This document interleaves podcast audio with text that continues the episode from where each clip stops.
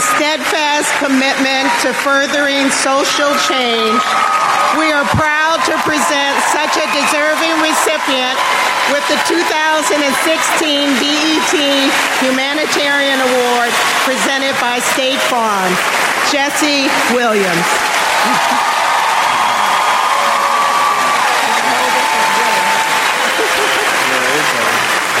Peace, peace. Thank you, Deborah. Thank you, BET. Uh, thank you, Nate Parker, Harry, um, and Debbie Allen uh, for participating in that. Um, before we get into it, I just want to say, you know, I brought my parents out tonight. I just want to thank them uh, for being here, for teaching me um, to focus on comprehension over career, that uh, they make sure I learn what the schools were afraid to teach us, and also to thank my amazing wife for changing my life.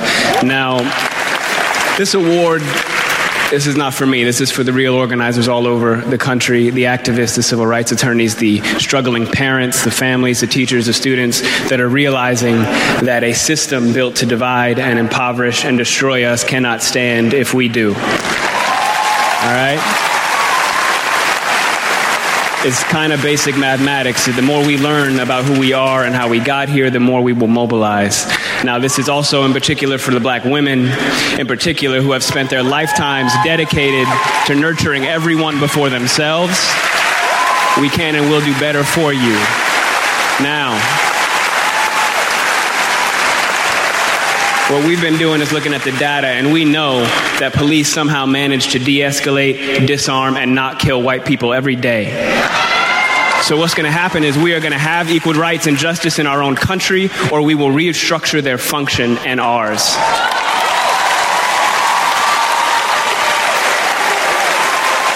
Now,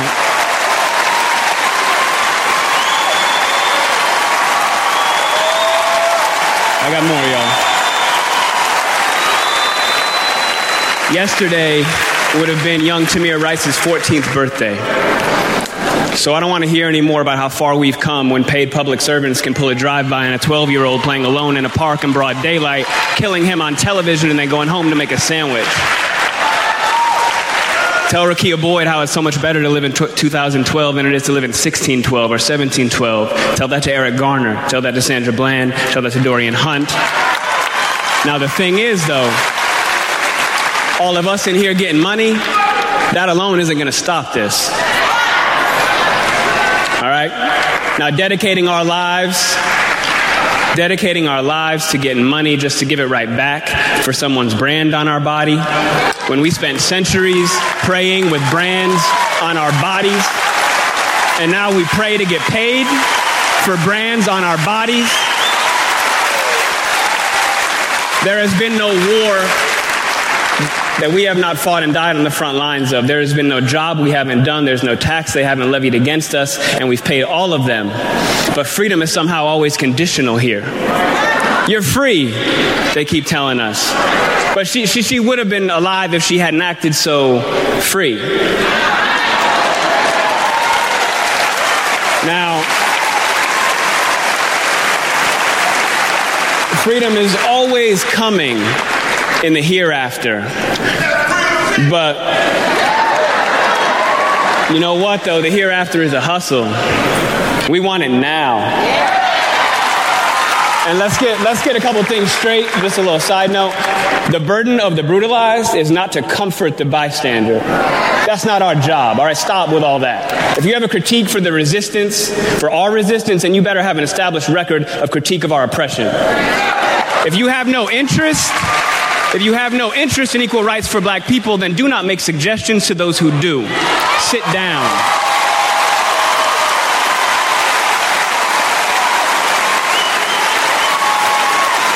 We've been floating this country on credit for centuries, yo and we're done watching and waiting while this invention called whiteness uses and abuses us, burying black people out of sight and out of mind while extracting our culture, our dollars, our entertainment like oil, black gold, ghettoizing and demeaning our creations, then stealing them, gentrifying our genius, and then trying us on like costumes before discarding our bodies like rinds of strange fruit.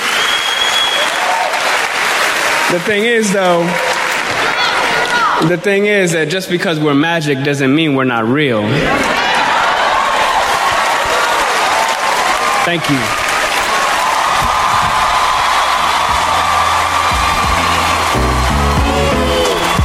Check, check. And we're live. Yeah. B Shot Familiar, welcome to B Shot Radio at B Shot Radio on Twitter. Uh, that was Jesse Williams from the BET Awards, and uh, my name is Masai. You know what it is. It's JB, aka Dirty Moses. And DJ Nate the Great. Hey, it's Steve Spruce. What up, Shoes? You okay? Rain get you down? Yeah, I was in the rain for a while. Oh It man, happens. You sound real depressed right now. you sound like the Wicked Witch of the whatever coming in from the rain. Who else we got in the building? Come on, knock on our door. uh, this is DJ True Master. If you don't do anything today, save a whale. And uh, last and least, Last but not least, Governor Gatto is in the building. You're a governor now. Governor Gatto. I like, I like that. Governor. I like that. I thought you were a actually. constable. Constable. I thought he was constipated. He just went to the bathroom. Hashtag dad jokes early on. What the heck? so, um, Dad joke. yeah, yo, Record. right, right into it. Someone's got to keep track. Matt Murray, I'm giving you a job. You got to go back and listen to every 60 episodes and figure out the earliest dad joke and see what the record is. How many? Your yeah, payment the will be the quickest- next Beat Shot show. Yep, and the record for most dad jokes per episode. right, yeah. Um, so, all right, Yeah. so the, the Jesse Williams speech, right? After the speech, it's like I didn't even want the show to start. I every time I listen to it, and I probably listened to it a dozen times, I need like a moment of reflection, just because it was just one of those like moments, you know.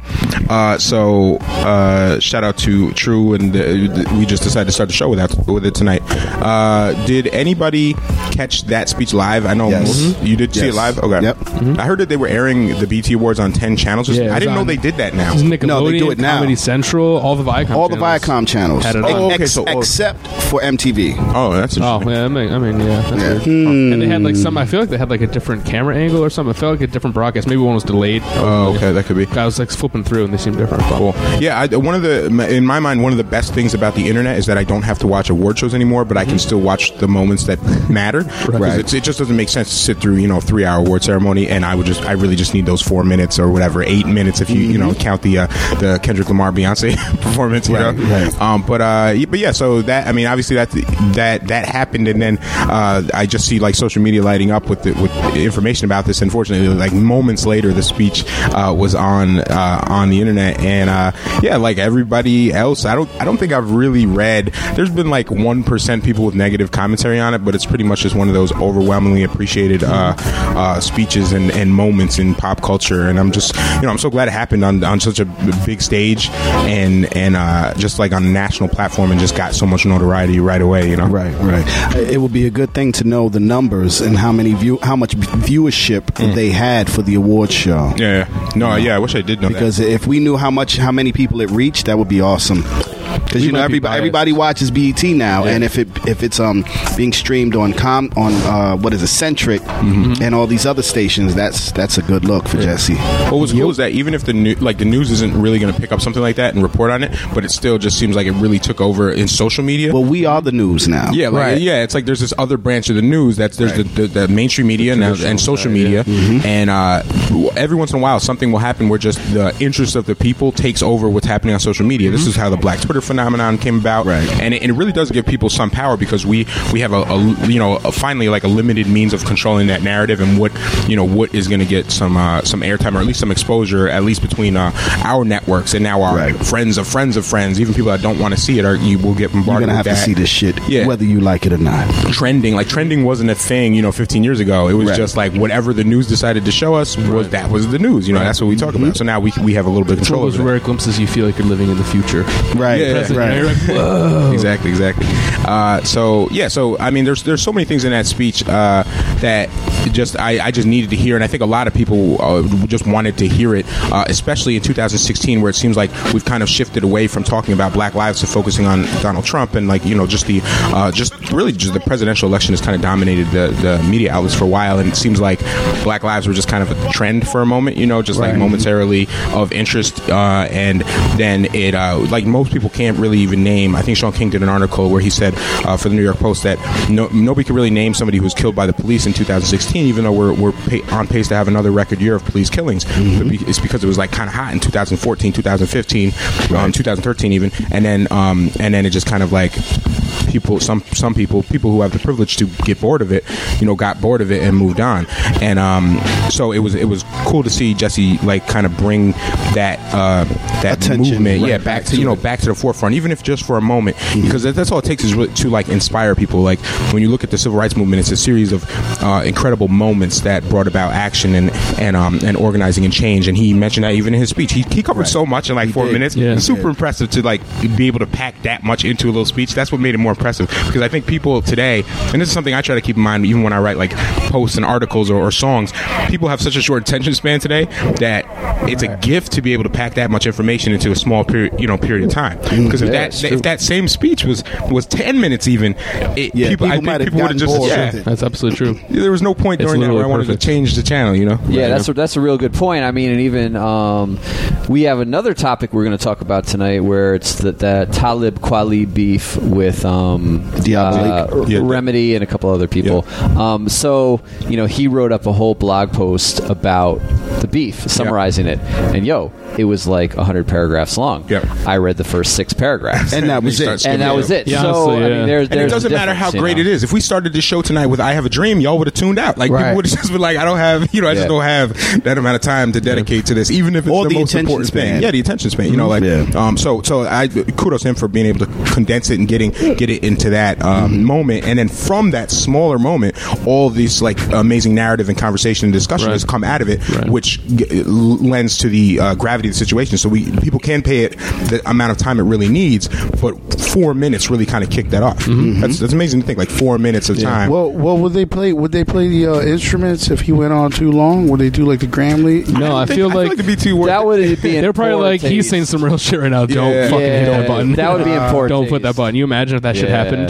There, there was a, there was another Oh, award show I watched where the speech went on way too long, and uh, I just knew they weren't going to cut the person off. I think it, it may have been when uh, uh, Halle Berry won for uh, Best Actress. There was one of these like monumental uh, milestones of, of award shows, Mm-hmm. and the person's just going on and on, and you could tell somebody was backstage like, "Don't you dare t- turn that music on! Right. We're not going to deal with this, after, you know, No. aftermath. Just let her talk. Could you imagine if BET of all people cuts off?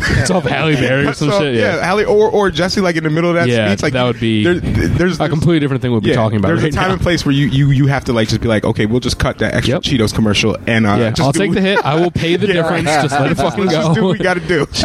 Yeah, I was chilling with Gatto the other day. We were over at Amando's house, and we were talking about like uh, some of the really great um, uh, narration that took place in the movie A Christmas Story. And one of my favorite uh, favorite lines was when the father took the, the when the father lost the turkey, and they were talking, and he he mentioned how my father unraveled the tapestry of obscenities. You know, I thought that was like a really great, you know, and that and that's and, and honestly, that's what happened in this speech. Like you, you were never like waiting for him to be done. Uh, he Yeah. kept switching directions, introducing new old concepts. I mean, he went into uh, James Baldwin. He went into uh, the Black Swan label with with um, Strange Fruit. I mean, he went into all of these crazy different places that uh, en- enabled you as a young person, as a middle aged person, and as an older adult to to stay captivated. And I, I thought that was extremely powerful. Um, and and has and uh, what you guys had mentioned about. Um, if you didn't catch it then, with some arguments by like Justin Timberlake, made you go and be like, "What the fuck? Yeah. What, what is Justin Timberlake? Me, a white person who might not have watched the BET Awards. Right. What is he beefing about?" Mm-hmm. And then But you he's have not really then- beefing. or whatever, whatever, whatever it was that the issue that was raised. Yeah. It it brought more attention to. Yeah, it. it just Yeah, brought that's, them true. that's in. true. That's true. That's what I'm saying. And you know, Right. it, it really did feel like one of those just like historical, just like it's going to be just a chapter point. I really do think because it was just such, and he's famous for making incredible speeches. He has that other YouTube video from a couple years ago that everyone else has seen too, where he's just standing on the street in a hoodie talking Yep. to a group of people, and he's just another like five minutes that he just covers an incredible wide range of things. And this was three or four years Yeah, ago. I remember think, when so. that first came out. I kept getting tagged in it, and uh, Jackie Williams, who was on our show uh, previously, she actually just sent it to me earlier, and uh, was just like, we, we, "Let's put this out there again."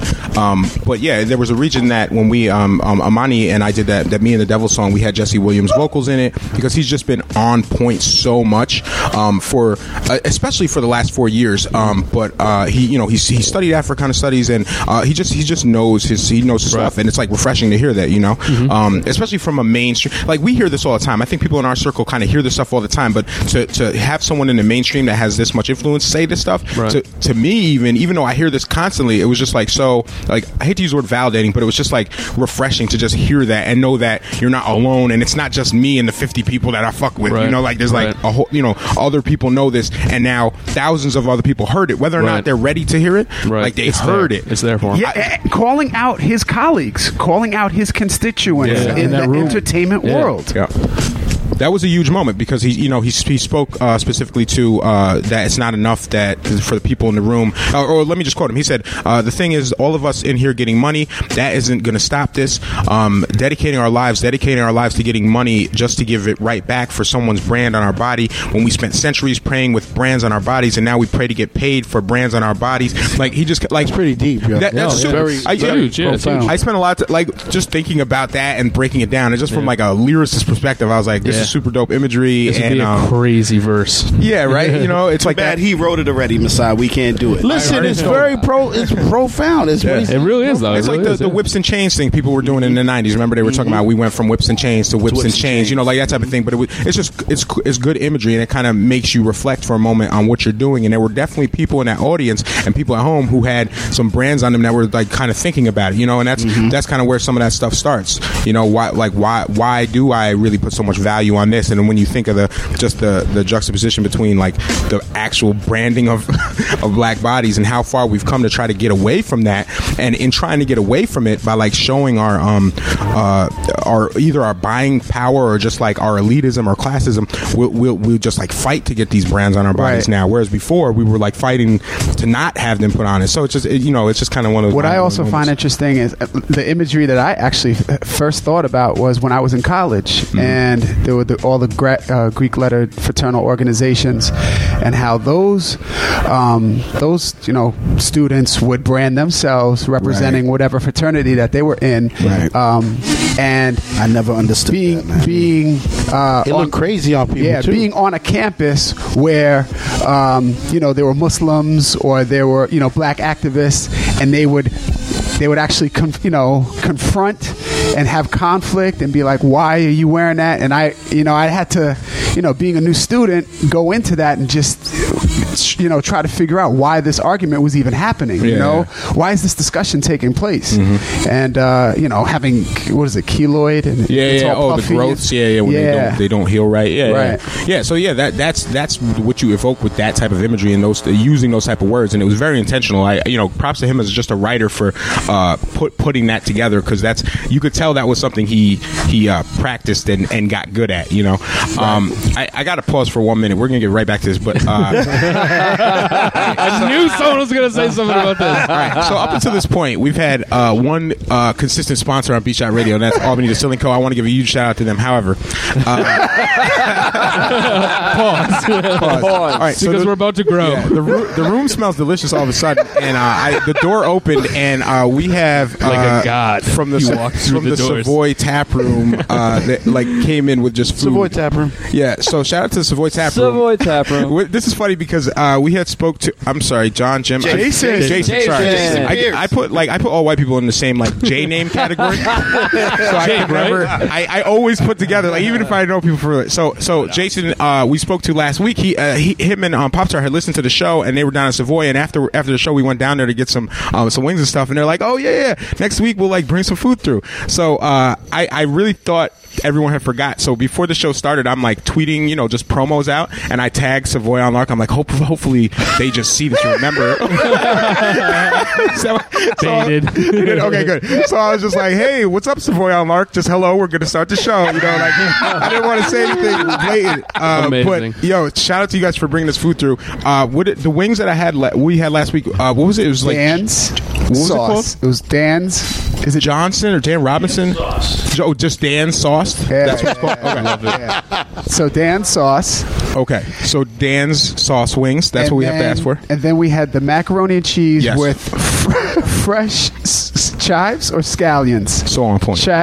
Cha- They were scallions. They were Scallions. It's probably Scallions. scallions. And there was something else on top. pickled Yeah, yeah. Shallots. Yeah, yeah. Oh, so good. What? Yeah, Shallots? Pickled Yeah. shallots. It was like two, Yes. two of the most unique things I've ever had, even Uh-huh. though it's mac and cheese and wings. But I was like, wow, these are different than the mac and cheese and wings I've had everywhere. Yeah. And I don't even remember true, but I like took a to go plate home, and Uh-huh. as I'm walking in, my roommate's walking out the door, and uh, he's greedy like me, so he's like, yo, let me get a wing. so I give him a wing, and sure enough, I, he Yeah. he like calls me on while he's driving wherever he's going. He's like, where'd you get these wings?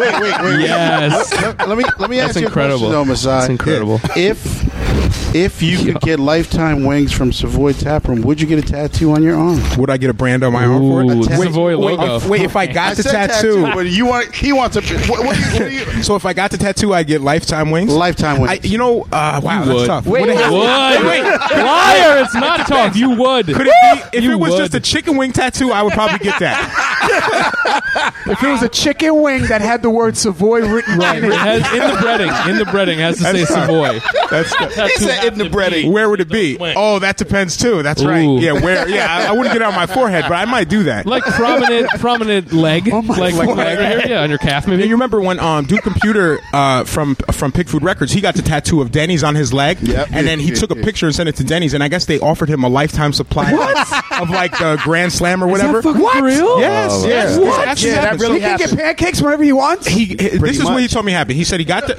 You know what's funny? This is actually the first time I ever met. Guys, Duke. we're going to get tattoos Listen, tonight. this. Let's This is the first time. no, going the wrong direction. In the Spoiler, no, spoiler alert, because who watches Game of Thrones? Somebody got their head branded, and then oh, five really? minute later, the They got building, free Denny's? The building blew up. Oh, Oh, oh damn! Not everybody has watched that. So. All right, so yeah, thanks, True. I'm four Spoiler. seasons behind. So in about six months, I'll be real angry for that. so like five years ago, I was getting a tattoo on Lucky Tattoo on Central Avenue, and Mitch was in there just before I even knew who he was. And I'm getting a tattoo of, of Beast from X Men on my arm, and he's getting uh, a tattoo of Denny's? of no, not Den, not Denny. He's getting a tattoo, tattoo. of like his friend. I think it was Dizzo, like um t- tattooed on the side of his rib cage or something, right? Do you remember? Yeah. Is that Dizzo on his arm? Yeah. Or it's some one of his friends. I'm like, all right, whatever. So I look down, I see his leg, and I just across the tattoo parlor, I'm like, yo, bro, is that Denny's? And he's like, yeah, that's the Denny's from Western Ave. I love that place. Yo, says rest in peace. Of course it it says does. rest in Does it really? on it, Yeah. Rest- yeah, Yeah. because the Oh, 'cause Denny's it closed closed. 'cause down, they right. closed, and he said Yo. somebody sent in a picture of the, the tattoo, and and uh, Denny's like put it on their website, and they offered him a lifetime supply of some sort of some food item or whatever. So that was the outcome of that. I don't know how he can redeem that or how that goes, but that that's the story. It's like Do you want to an eat He walks in and he shows off his shin. Yeah, yeah. That's what happened. Maybe that. I hope that's how it works. I hope that's the Let me give- requirement. I'm the yeah. guy. yeah. So to answer your question, Gatto, yeah, I would do that for free wings. Amazing. Savoy's a We're all doing it. Wait, so no, wait. This just counters the whole argument that Jesse will eat. The branding. Yeah, weren't we just talking about branding? We branding? literally just talking about branding. It just shows how we how far we are from being completely woke. Like I, Wait, hold on. shows like I would sell my soul for wings, Shall I play the speech again? It's amazing how quick we just switched on that. just like that. Someone walked in the door. Do you want some free shit? fair- yes. No, in all fairness, yes. in all fairness, food Do what you must. Supersedes clothing. Su- food, yeah, right. That's food, yeah. If Food you, had trumps to, clothing. if, you- if Yeah. you had to get an argument for it, for sure. Um, for those who don't know, Savoy Taproom is where uh, Arigato and Grizzly Gr- Grimace just had their album release party. It was formerly known as Justin's on Lark Street. Um, if you haven't been there to check it out, you should definitely check it out. It's, it's, incredible. like a familiar atmosphere, but there's a whole new twist to it going on. Uh, the place is classed up. The bathroom isn't sticky anymore on the floor. Uh, the wings are on point. uh, and uh, Andy, um, uh, some of you might know him Harm. As, as Harm. He's the, he's like the one of the sh- chefs back there, and he's got some cool stuff going on. Uh, they make a lot of the what the blue cheese you said they make from scratch, right, Jason? All right, yeah, it's like the best blue cheeses I do you had, even do and uh, that? I, you know, like the I I finished the wing dipping, and I'm just like eating the blue cheese now with my fingers out of the. I'm like, what is this? Yeah, This but is uh, delicious. it's so- it's so good. Um, so it's yeah, really I definitely over encourage you guys to uh, go down and check it out. Um, Jason, do you guys have anything happening down there uh, next weekend, or when? Would you know when the next uh, event is that somebody might want to swing by uh, Savoy? We've got live music pretty much every weekend, Friday and Saturday night. So if you check savoyonlark.com or the Facebook page, you can get updates on what we've got going on. Sweet. Uh, and when does your um, late night menu close? End. Oh, that's the beauty of it. Those chicken wings you can Yeah. actually get seven days a week till two o'clock in the morning. okay. That's a game. That's a game. That's a game changer for me. Okay. You're so Wait, wait, wait, lucky. Two o'clock I- in the morning.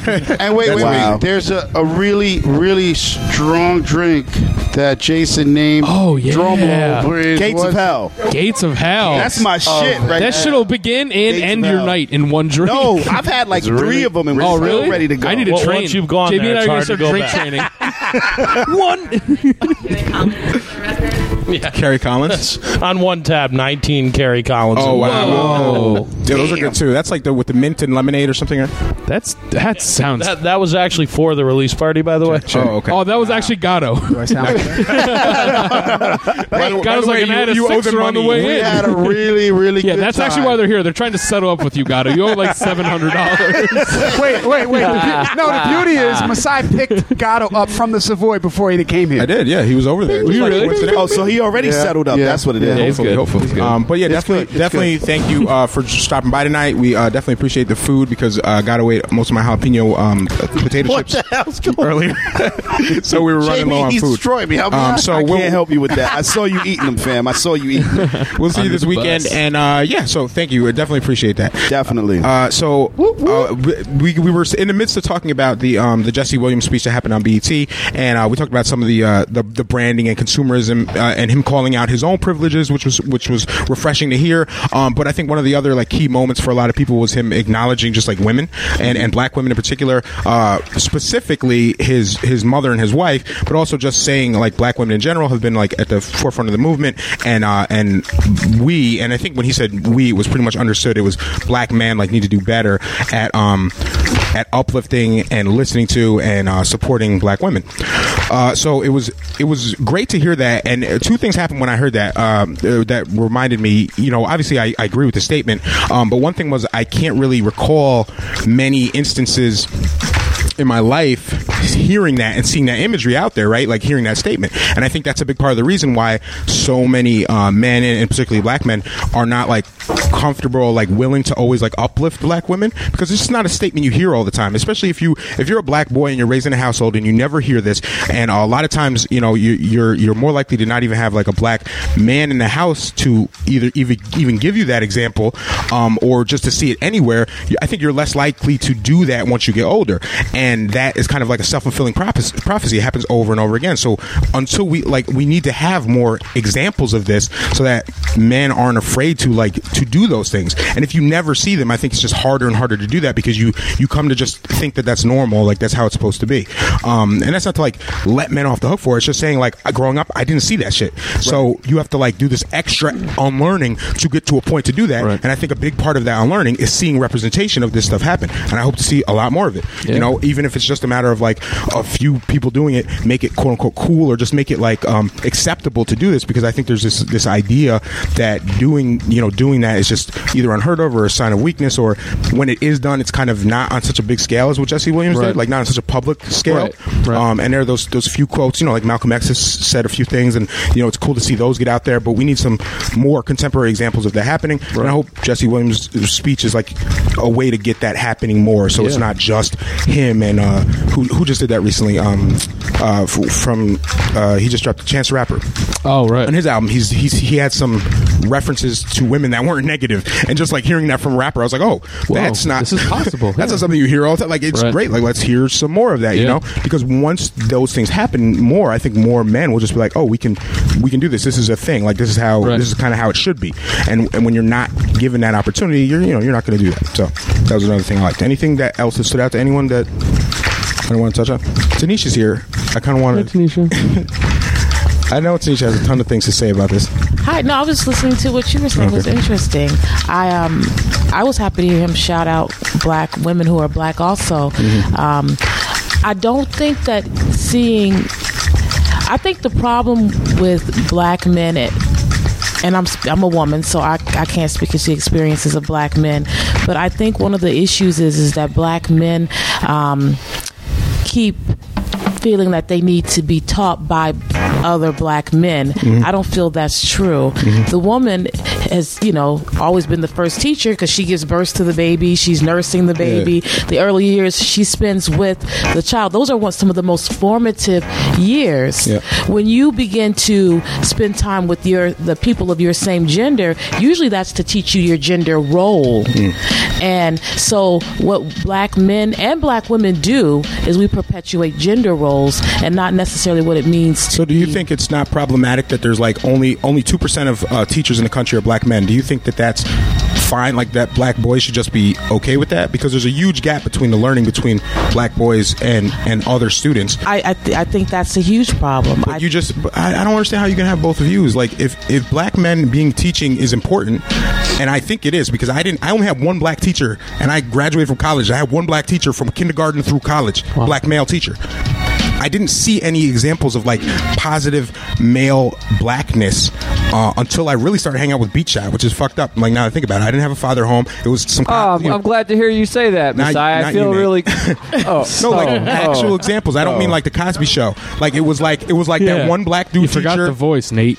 so, so, so I, I disagree. I really think as a as a man, or I wouldn't even say that. Like I don't think black women should should not have black women role models no, too. that's not what I mean. What I'm saying is we've gotten into the attitude that we can only learn from our same gender, and that's Mm-hmm. Oh, okay. wrong because from our same gender, very often what we're learning are gender roles. We mistake gender roles for what it takes to be a black man or what Mm-hmm. it takes to be a black woman. And the truth is, there's no one way to be a black man Oh, or yeah, one way to be a black woman. Now, when we talk about um, who's educating children, especially children who are black and brown, Mm-hmm. most teachers are white females Mm-hmm. and that is detrimental to black and brown children because now they're not even learning they're, they're being indoctrinated into the fact that okay my culture is a subculture Mm-hmm. um, i'm not visible in history except as the side note Yeah. You know i'm slave. I am um, i think three-fifths a person in the constitution. So, yeah so you're not learning about what your contributions were. You're not learning that greek mythology is actually mythology taken from african culture. You're not learning those things so you don't value your contributions to the world. And if you don't see black women as contributors to society and you are indoctrinated into black women are slaves black women are welfare queens. Black women are sexual objects you know thoughts. Black women are problematic. Mm-hmm. Strong black women and angry black woman then you're going to that's that's what that's what you'll believe. You'll mm-hmm. believe it. And black women a lot of black women believe that about themselves mm-hmm. You know and that's you think that's kind of like how it gets perpetuated just through that. it's absolutely how it's perpetuated. I remember once my cousin, um, I have a cousin who's 10 years older than, well, she's 20 years older than me, and her son um, was sitting next to me on the floor, and she began, and he began to rub my thigh. And I told him, don't touch me um, without my permission. That's not okay to do. And I told him in a way that was appropriate to his age. But she right away said, Mm-mm, tell her not to show her leg if she don't want it touched. yeah. So that kind of attitude and message sent to little boys says something about black bodies, uh, black fe- black women's bodies. Absolutely. That you know um, that they're commodities, that they're um, objects. You know, um, You know, I'm, victim blaming. Were you gonna? I'm finished.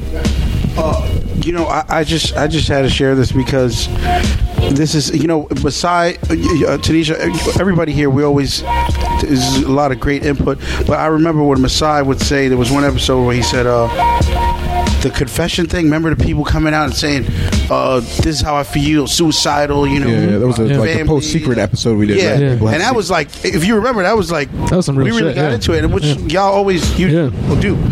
Um, I feel like I'm having that moment now, and I want to share this. I feel, and I maybe I speak for no one else, but I'm going to speak for myself. I grew up in a patri- extremely patriarchal uh, reference of violence and insanity, and it was based, I think, on the idea, the notion that the man, I'm, I'm the man, man, man, man, and it takes a lifetime It takes a lifetime. I will be dealing with this the rest of my life. And all my shortcomings is because my reference is this is how we are. And so, to this, as we're sitting here, real sp- talking right now, I'm going, whoa, because just earlier today, I, I had heard it. It was uh, about in reference to the woman and the, and the family, and it was saying when the we're hallucinating as men when we say I'm the boss because the woman cares for the whole family equally, and the woman lays down the law. The same way she lays the baby down to sleep at night, and people say, "Oh, the gender and all that." Hey, look, woman lays down the law in the home. Man merely enforces it and protects it from the outside psychosis. But usually, but too often, we're the ones who are attacking the home. We're the threat to the home. I We are. yeah, I definitely agree with that, and I think that ties into what you were saying about gender roles and patriarchy and shit. Like that's kind of how society has constructed this situation where men are either, uh, you know, attacking the home while the woman's trying to like maintain it, really. And um, so I'm not saying like necessarily. I, I- we even talked about this last week. I don't think my uh, family upbringing would have been better if there were a man in home necessarily, because the dude that was in, like my father was like you know horrible for that situation. I'm saying that seeing more positive examples of masculinity as opposed to constantly seeing toxic masculinity and to- constantly just hearing like negative aspects of masculinity. Never seeing like uh, a, a, a man uplift women or uh, express himself in a way that wasn't um, hyper masculine. You know that type of thing. Like I, I don't care if the, the guy in the home is extremely feminine. Like just seeing that there is this range of emotion and things we can have. I said to um, Cleanna earlier tonight, like to this day, I can't really hug a small child without feeling like a little bit like a pervert because as a boy, I was kind of told you don't hug kids. And as a man, it's just like if you hug a kid too long, girls look at you like, "What are you, you know, what are you doing?" So to this day, it's just like this is something I know that most, a lot of men feel, and that many will just take to their grave. Like, don't hug kids too long. Try and keep your distance. Like if you, if you, you know, if you enjoying, you know, if you hug someone in the park, like women are gonna think about you. And this is because men have kind of set up this system where they, you know, they hurt people, but we do this to, to boys too, and we kind of indoctrinate them in the same thing. And I not didn't even have a man in the house, and I learned this from my mother and my grandmother, who kind of told me, you know, these are the things you can do, and these are the things you can't do. And now you carry this into manhood, and then then you have a girl who's like, why can't you open up to me? Why can't you be more sensitive and expressive? It's like because I shut that shit out when I was eight, because y'all told me, you know, I couldn't do that. And that's it is it's it's it's a sickness, and it let, I don't want to make it sound like it's only black men who are going through this. Um, I think it's men in general, um, but for black men, um, I what I feel as a, as a black woman, I feel a lot of like a like a lot of black men have a lot of resentment towards black women, especially black women who they perceive as being um, strong, like strong. Like I was, I was um, look on Facebook and I was there's this video on this woman. All these men were cheering her on. She was talking about women being submissive and that men don't really want women who are strong or independent or have a successful career. A man won't na- marry a woman for those qualities. Mhm. What he's looking for is can she be a wife? Can she be a mother? Can she cook? Can she care for kids? All those things. And she um, she referenced going out to dinner with a friend and and his wife and their children. And the friend asked his son, "Is mommy strong?" And the son said, "No, mommy's not strong." And why is not why is mommy not strong? Oh, because daddy is strong for her. So that kind of attitude, I think, is very like it's crazy. First of all, um, but it it says to people that in order to be um, a man and to be in a relationship with a woman, that there has to be some, one of them dominating the other. And it doesn't have to be that way. That's a construct that we've made up as humans. Mm-hmm. You you know, feminine and masculine are meant to be in balance and to complement each other. So I think that black people and black men in general and you need to learn how to be how to be themselves, how to be strong in themselves, how to be like referencing that movie Dope, how to be the weird kid. If you like, you know, Atari and you're into the 80s, be that. Because there's no one way to be a black man. We're, we're kind of jammed in this box where you have to perform Yeah. masculinity in one way, and that's why I think men are intimidated when women can do that too. Because women, I, I feel like even though in this society there there are all these limits on women of what they can do, women can express themselves and do things that uh, aren't acceptable for men. For example, you can wear pants, I can't wear a dress, right? So that's just like one example of these things. So men are taught I have to be strong in this way, and women are supposed to be demure in this way. But then women also have to be strong too. So when you're a man and you see, oh, this woman is being, str- this is what I'm, so, this is the only thing I've been taught to do, and now y'all can do this. Like you can like shovel and take the trash out and be the disciplinarian. It's like what the fuck is left for me? I can't sew. What do you need I can't cook. You know, and I think that's why a lot of men look for women to complement what they're missing, which isn't fair to the women too, because it's just like these are the only things I've been taught is hyper masculinity. So I want someone to compliment me. When men really just need to be taught, especially as boys, that they can be more than just this narrow view of what a man is. Exactly. Right, and a great point. I mean, in my personal opinion, strength isn't necessarily portraying, you know, physical strength or whatever you might consider hyper masculinity. Strength is the ability to be authentic to yourself, Yeah. regardless of what the rest of the world tells you you should be. Mm. When you can break out of that box that the world tries to put you in, that's strength. Mm. And you might be the weirdest motherfucker out there, but you know, that's good because you're strong. You're so you know to me i have i really look up to people that just are different like outright themselves not giving a fuck about what people think about them. I'm gonna be myself those people are i i, I respect those Well, that's people, why Jesse know? Williams' speech was so empowering for a lot of people, exactly. and that, I, that's why I personally found it empowering because it was cool to just hear someone else, someone say this and and mean it and be on such a big stage because a lot of these things that you know. I, you know, we feel, or we may even throw out there as we're trying to, pro, you know, progress ourselves and, be, and become more open-minded and, and break down these, you know, patriarchal systems. You, you, you kind of, it's good to just see someone else say it and like to see it out there on the big, uh, on that big platform because otherwise you're just like, okay, maybe I am supposed to stay in this box because every, you know, every TV show I've got, watched has enforced it. Uh, every song I've listened to has enforced these notions, you know. So it's great to just see someone like shatter that facade for a second because that's all it is. Like masculinity is just kind of like a facade we've made up, you know. It's fake. So when this, when someone just puts a crack in it, it, it kind of validates people like, oh, maybe I can push this a little further. Maybe I can do something outside of the realm of it. When Kanye wears a dress on stage, like maybe there's someone that's like, okay, maybe this is bullshit, you know. Like I don't have to just always wear baggy pants and my hat back. You know, it just lets people have more men, especially have more ways they, they can decide to express themselves, If- whether it's for them or not. Like at least that idea is out there. I don't have to just be one way. There's not one way to be a man. There's not one way to be a man, and also some accountability. Hmm. I think that a lot of a lot of brothers don't understand how to be accountable for themselves. It's always someone else doing something to them, and I'm not negating systematic racism and discrimination. All these, everything we know exists, but when it comes to the relationship between black men and black women, I think that what's missing from black men is accountability, because black women we're told all the time what we're doing wrong. Hmm. You know, no matter what we do, we're doing it wrong sometimes, It- and it feels like, like I say, you feel a lot of resentment coming from that direction. But black men rarely want to accept accountability for themselves. Um, even the fact that women who are black have had to raise children by themselves. Um, that's blamed on black women. So the deterioration of the black community is the fault of the black woman because she's the one raising the children. She's raising children without uh, um, a man in the house. Yeah. You know, without thinking about the fact, well, what, what, where is that man? Yeah. Where is he? You know, and I love black men. I love them. I'm raising two. I was raised by um, my grandfather, great man, great uncle. So I don't have any resentment towards black men. I love black men. So my critiques are given in a loving manner. I feel like they need to be more accountable for themselves. You know. well, I totally agree. But let's not paint everybody. I mean, obviously, you can. You have your own opinion and your own I can vantage talk point. bad about black men if I want to.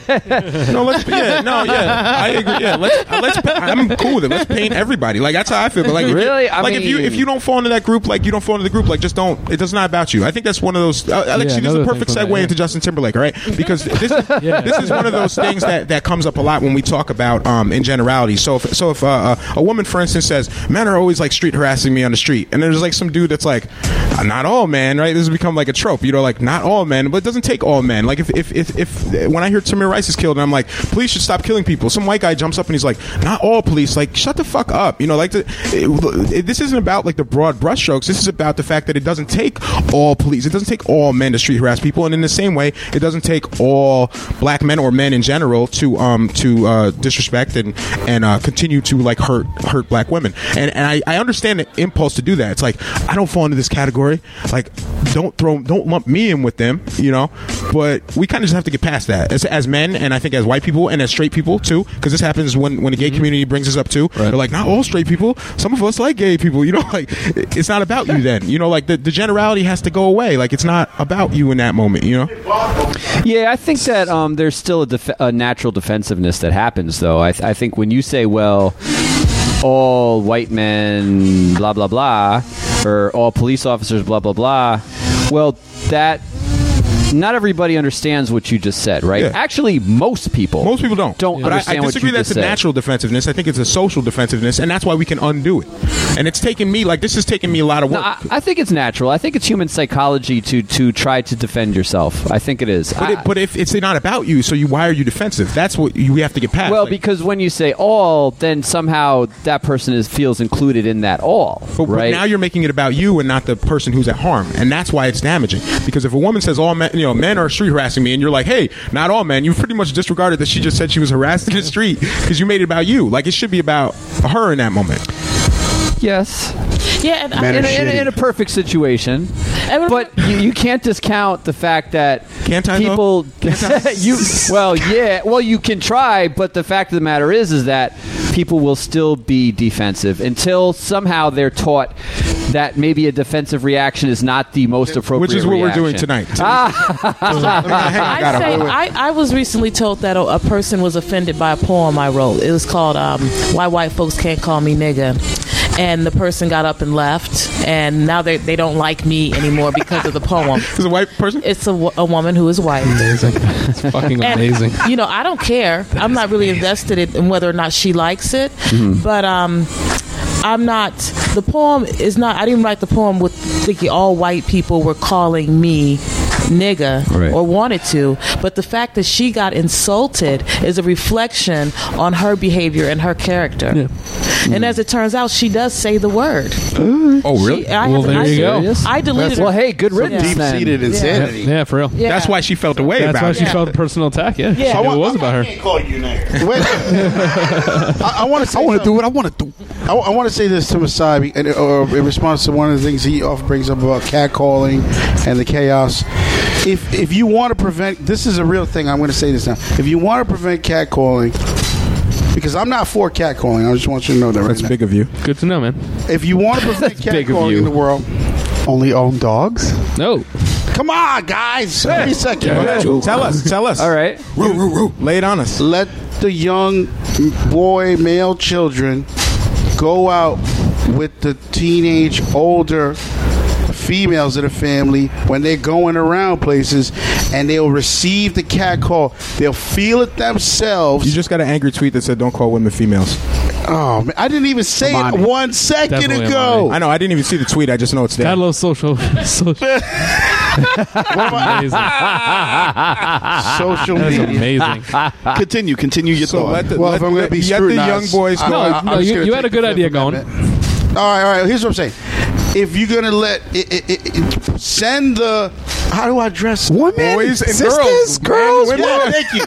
Why would you send Wow. boys? Don't you listen to this Didn't you want a spelling bee at You know these Cardinal words. Spellman? What the hell's going No on? way. All right, all right, let's Finish up, finish Send up. the boys. Send the boys Out with their older to the public by the construction sites with the girls as they're walking by, so they could get all that energy and realize how wrong it is. well do they realize it's wrong or do they think oh, Internalize oh it. this is how I'm Well, supposed to hopefully they'll they'll see a family right? member. They might look at that and being say, "You know what? This is cool." Nah, No, I don't know. I think if I think if I I'm saw like an older first hand. cousin or an older I'm telling sister, you or from first hand. I'm telling you from first Yeah, hand. maybe some kids, yeah. I was there with Chiquita, Marisol, and you know Lupita, and they're all like, "Look at these fucking you know animals screaming, whistling, and hollering." So what happens is when you when the when the boy is with the girls that are receiving that, you're like, "Oh, that's fucked up." That's not You're what happens, though. supposed to do Kids that. are just like, "Oh, this is how I behave for the rest of my life." or Well, I don't, I'm telling you, I don't do it. Depends on the or Gatto, Gatto, Gatto. The key there might be the way. Stop screaming, Troy. One of the keys might be the way the woman, the women in the situation react to That's true. the cat That's calls. exactly- so yeah, if, that's if the that cat. young if that young lad is with women Young that lad. positively react to those cat calls, they're gonna say, "Oh, hey, yeah, this is I how don't I get I don't wanna women." look like This this is how guy. I I won't Not do even it. positively. Like if, if if the woman doesn't outright stop and say, "You see what they're doing? Don't do that. It's horrible." The the the, the boy is likely to just say, "Oh, I guess this is how men Nah, interact with women." Well, then you know what? Some people are intelligent enough to gather things for Right. themselves and figure out. This Some kids will say. pick up on Like, it. Some that's kids my need to be told, experience is but- like that's fucked up. Oh, look at that. That's fucked Yeah, up. because I mean, if you're able to determine that, that's great. I just Right. think a lot of children, boys especially, like aren't taught like that that that's not okay, and then they they think they just grow up thinking that's normal or accepted Right. anyway, and they, and they just continue doing it, which is why. Uh, and every day, literally every day this summer, I think I've seen one of my uh, women friends on Facebook post like, "Oh, it's cat called today or street harassed today." Uh, I saw like a really horrible account um, from a friend of mine uh, who happens to live across the street from from my partner, and it was just like a, a string of things that happened to her this week. And there was like a guy with a leaf blower that tried to blow up her skirt, and this guy at a truck stop, like a trucker, was driving next to her, then pulled over when she went to the gas station, jumped out to like compliment her or whatever. She was like terrified, you're like, and like I'm. If it weren't for this is this is male privilege though, because if it weren't for this constant barrage of like tweets and Facebook posts, I never would even think about street harassment. You know, like it just mm. doesn't it doesn't happen No, to me. So I you know what? You know what? You know what? We're gonna have all the dudes dressed up like girls and then walk by construction sites. I feel like we wouldn't get harassed. It's not enough. gonna go the same That way. would just hurt my self esteem, and Yeah. I still wouldn't get street and harassed. then and all my construction worker friends will never talk to me. yeah, right. when da- when I was when Not that Daniel I was have too many. about seven years old, we were in San Francisco and we were waiting for a bus, and um, there were men standing there, and I was kind of ignoring them. Um, but Daniel tapped me on the leg, and he was like, "Tanisha, why are those men looking at you? Why are they staring at you?" And he was very angry. And I noticed now that as he grew up, he's, he doesn't do the street harassment thing. And he even said something recently about um, how sometimes it can be intimidating to be a woman around a, a bunch of walking past a group of men. So it did make him Absolutely. aware of it. What, and he was seven. So how how old were you? I'm not going to talk Okay, about that. Okay, but you you were a child. You were a child. I was still, um, I was in my early 20s. Okay, so oh, oh okay, I, I didn't realize there was. But still, you were like really young, and you have like construction workers or whoever just yelling at you in the street. Yeah. Oh, that it happens. Oh, that started. So he did experience the same. Could you put the mic to your? Um, Oh, sorry. No, no, Adi, that we was can for hear you. Stop screwing that me, but- right, buddy? He, it did. He, he witnessed it, and then with my mother. My mother's uh, is very attractive, and um, he Definitely. Then, uh, talk. Up, shut up. Oh, sorry. Um, That was, that was out loud, Masai. He's we talked speaking about out this. loud, Ed. so it, it happened frequently, and he's always even now when he first moved here, some guy was trying to follow trying to follow me to my car, and he kind of he put his hand up, was like, you know, back Yeah, off. yep. So he's always in that mode, you know, Mm-hmm. kind of protector. Yeah, I, So- I, I I know a lot of guys who unfortunately have to do that. I, I have to do that, like even to just go into elbow room. This happened most recently, and it's like you, you have to end up chaperoning people. And it, there was an instance where we were downtown on Broadway, and there was like a, an equal group of men and women had gone out. Right, it was a group of us, and then for some reason the men had to all leave, and it ended up being just a bunch of women dancing, and I, and I was like the last dude left, and these like men start like circling like vultures, and and and people are coming up to me like the girls are like, can you uh, tell them to you know get them away? So now I'm like arguing with like two or three dudes, like, can you? What are y'all Yeah. doing? Like they're just trying to dance, get away, and then I turned into the bouncer like out of nowhere, and I didn't want to. They don't. I don't even think the women really wanted me to have to do that. Like they should have just the men should have just took the hint when they said stay away. Get the fuck But away, yeah, yeah. like men are just That's so, something I feel like, especially this group of people too, because we're all musicians and DJs. We're, we're We spend so usually- much time in We're clubs, usually the yeah. last ones in the club. Yeah. People are packing up, and we always see that like the numbers kind of whittle down, and we see these like creepy dudes just kind of come out of the woodwork. Yeah, you where know? are they? Yeah, they're like they literally waiting. just They're like like, come out of the scavengers. shadows, like Whoa, uh, uh, These girls it's have already time. had this many drinks. Last dance. Fuck it, But- it's ugly. Trying But to take I out get- the weakest person. I in get the rid of them by playing like Louisiana brass music Yeah, sure, you or can play Stevie a lot of like really heavy second. line. Yes, it's it's like whatever it is. to this. Whatever it is, they're like, oh man, this is not like grimy enough. Oh, damn, I gotta go. You know, I'm like, So good. even the DJ, Guardian Mariah Angel Carey. DJ is looking out for you. I'm telling you, I'm an DJ. X man when it comes to that shit. Like, if I see something going you thought he wrong, was just playing Frank the sound Sinatra's on. All right, Yeah. you want to act up? Okay, I got you. All right. Uh, at Beach Shot at Beach Shot Radio on Twitter. Let's talk a little, real quickly Amazing. about the Justin Timberlake thing, and then we'll get into the first block of music. Um, once again, shout out to Albany Distilling Co. and uh, Savoy on Lark. For the, Yo, these The wings, wings wings are are off the hook. I can't wait for this break because I'm gonna probably do some damage. Okay, so Justin Timberlake JB, is, is watching the B, microphone he's watching the BET Awards, and uh, he sees the Jesse Williams speech like all of us do, right? He said was inspired though. And and he tweets. What did you say, JB? Inspired. No, he said some other stuff. Well, no, no, no. He's he started out by just saying, uh, tr- yeah, truly inspired. He's a, he goes, Yeah, yeah, yeah. Jesse Williams though inspired. BT. that was it. Like just that he was inspired. That's cool. Which which uh, on one level is cool, but here's why it's not cool. All right, because immediate, immediately he gets a response tweet that says, "Oh, you're inspired. Does this mean that you're going to stop appropriating black music and, and apologize to Janet Jackson for, for what happened?" Uh, in, Oh, is that during the why Super you Bowl?" asked that question at, in our group chat? Yes. Okay. Cool. Um. Sorry. So Never mind. so Yeah, 'cause- basically. 'cause- all right, sorry. It's Yeah, just, we'll get to that. It was just all right. So Jesse Williams is up there talking about um, one of the things he said in his speech was was about how uh, black art and black bodies will be kind of like used for their um, potential and earning ability and creativity, and then just discarded and like Right. worn as a costume or something to, to that effect. And then you have Justin Timberlake, who's probably the one of the biggest, Biggest perpetrators culprits. of this ever, Yeah. just saying, "Oh, I'm so inspired by this," you know. And J- Justin Timberlake makes black music, dope. I think dope black music, but he's never really once stood up for black people or, or even acknowledged uh, a lot of the people He's that due. inspire him. So he's he's a big cultural appropriator, but he gets a pass because he's dope, you know. And that, and that probably shouldn't happen. He, but at some point, he should really be saying, paying um, more of a tribute to the people who do this and speaking up for black culture and black bodies, not just saying, you know, I look cool doing Michael Jackson dance moves and y'all like this R and B song, you know, because a lot of his success is because uh, uh, he's able to appropriate blackness and pull it off pretty well. I mean, he's got and it sells better. Pharrell Barack backing him. He's got Yeah, he's got um, Pharrell Timbaland, like all these people. Tim- yeah. been pushing him, and he he's been capitalizing on that. Now, if he were black, he probably wouldn't have sold as much. If he, Right. you know, if he were Miguel or whatever, and Right, you know, right. he, Right, yeah, that's he wouldn't be selling that well. And and right. and that- Robin that- Thicke is the same way. Robin Thicke. Um, so so that's what that's what the issue was. It's like you have the biggest perpetrator of cultural appropriation on a speech about um, appropriating culture, and he's just like, "Oh, I'm so inspired," and that was the wrong thing to say. Now, is that there been a good Now one. I understand. here's Now the, I Here's the question: Is there a right thing for Justin Timberlake, Timberlake to say? In this Yes! and I think there is, but it's so nuanced that if I were JT, I would just shut the fuck up. Oh. because it, it's hard. It's like it's like hitting a moving target, right? Because if you just come out and say, "Oh, this was so inspiring," and you're Justin Timberlake, people are just going to be like, "Well, you're you're a hypocrite." And then if you come out and say anything negative, obviously that's not the way to go either. Right. What I think the only thing he, I think he could have got away with was saying, uh, "This was eye opening. I need to do better now," and Oh, yeah. I, you know, like basically just Take some of that, acknowledging yeah. his own privilege and saying he's going to work to to be Yeah, more he's a cognizant of it. prominent. You say you, you nailed it. He's exactly. He's like the cornerstone of appropriated hip hop or R and B music in our time, and he could have really used this as a platform to speak out to other everyone else Yeah. in the genre for it.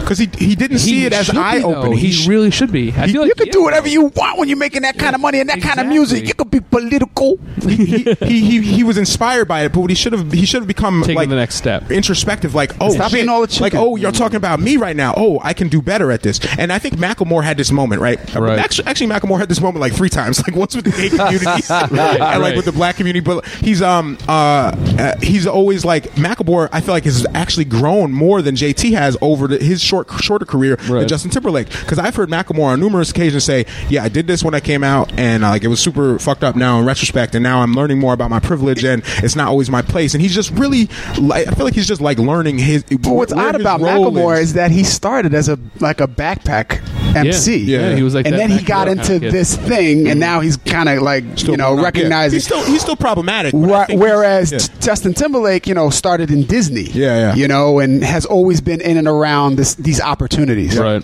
Um, Yo, Masai, let me ask you this: If Macklemore just was a dope rapper and didn't even touch on any of these subjects, would that not now be problematic? Would he not no longer be problematic? Would he be kind of No, just no, like it's- culturally appropriating with a pass? It'd still be problematic. But- now, the, the reason why it's an issue with Macklemore uh, be- is because he does speak on race and uh, sexual orientation stuff, right? So if you're going to do that shit, you got to be on point, you know. Right. Especially if you're a straight cisgender white male and you're speaking about race and uh, sexual orientation, right. you gotta you gotta know what That's you're doing. That's another right? thing in the speech that Jesse Williams says too. Is like if you're going to sit there and say or critique what we're fighting for, you better have a fucking rock solid track record Yeah, yeah. for it. On the Macklemore oppression. certainly. It can't not. just be I'm going to put out this hit song and a bunch of liberals are going to love it, and then all of a sudden, like you know, I'm famous and it's cool. Like it has to be f- coming from the right place, and you have to acknowledge uh, your privilege and do it very carefully. So carefully, in fact, that I don't really don't think there's any way to pull it off completely clean, Mm-hmm. and you have to be okay with that too. You can't be super defensive, like you were saying before, like the instinct to defend Right, yourself. right, right. Um, so, uh, so Macklemore though he's made a lot of mistakes, and I think he's done a pretty decent job of trying to address them.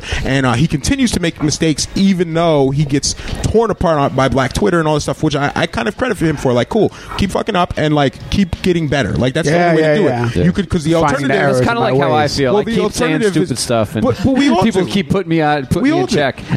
well, the alternative do. is Justin Timberlake, where you just never say anything about blackness ever, and you just keep making black music, and then and then you just say, "Oh, I'm inspired," because Mm. Right, people right. still I remember what understand happened now. with Janet Jackson. Now, Oh, yeah. for those Oh, who yeah. do- for those who Tittygate. don't know, like he there was a Nipplegate. he, he took her, you know, he like ripped her bra off at the at the uh, Super Bowl one year, and uh, they said it was a wardrobe malfunction. I think it was intentional, but for whatever happened, And then he threw her under the bus pretty yeah, much. well, she she was banned from the Grammys that year, and she wasn't allowed to go to a lot of award ceremonies. He performed at the Grammys that year and didn't say shit about her when he got accepted his Right, award. right, like he should have right. said like it's if he even went. First of all, I think he shouldn't have gone because they said she she couldn't go, but he could. Mm. But he was just like backpedaling. Oh, it was an accident, and then he just didn't say anything on it. Meanwhile, she was barred from several. Um, she lost uh, concerts for that. She had a few albums come out that they think suffered in sales because of that whole media backlash. And JT is just like, you know what? I'm just going to coast by because the focus is on her nipple right now. Right. I don't need to defend her. I wonder how much of that was his like Disney childhood group. Yeah, growing like, up. yeah, lawyers just just, like distance when in doubt, shut the fuck up and get out. Yeah, yeah. Don't say anything, and Yeah. that's that's a coward's thing to do, and, Oh, and yeah. I think he,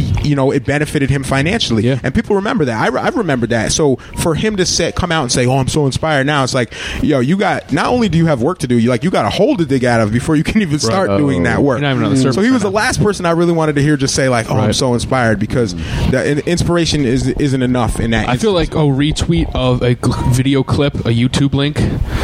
That would have been all right. Just been like, you know oh, what? yeah. Cool. Check this out because I have 17 billion fucking followers. Mm-hmm. Half of you are going to watch this, maybe. Hopefully. Mm. But I'm, I'm kind of glad he got dragged on Twitter because it. I think. he- well, I don't think he learned from it, but I think a lot of other people did. Right. The reason I say he didn't learn from it is because, in his defense, he immediately started with the All Lives Matter shit. And Did he do all lives Yeah, matter? yeah, that's It's what not, shit gets it's a not exactly what he said, but he was just like, "We're all the same. We're all one Yo, race." And but I- we hate that so much. and when I say we, I mean every black person. We had a meeting.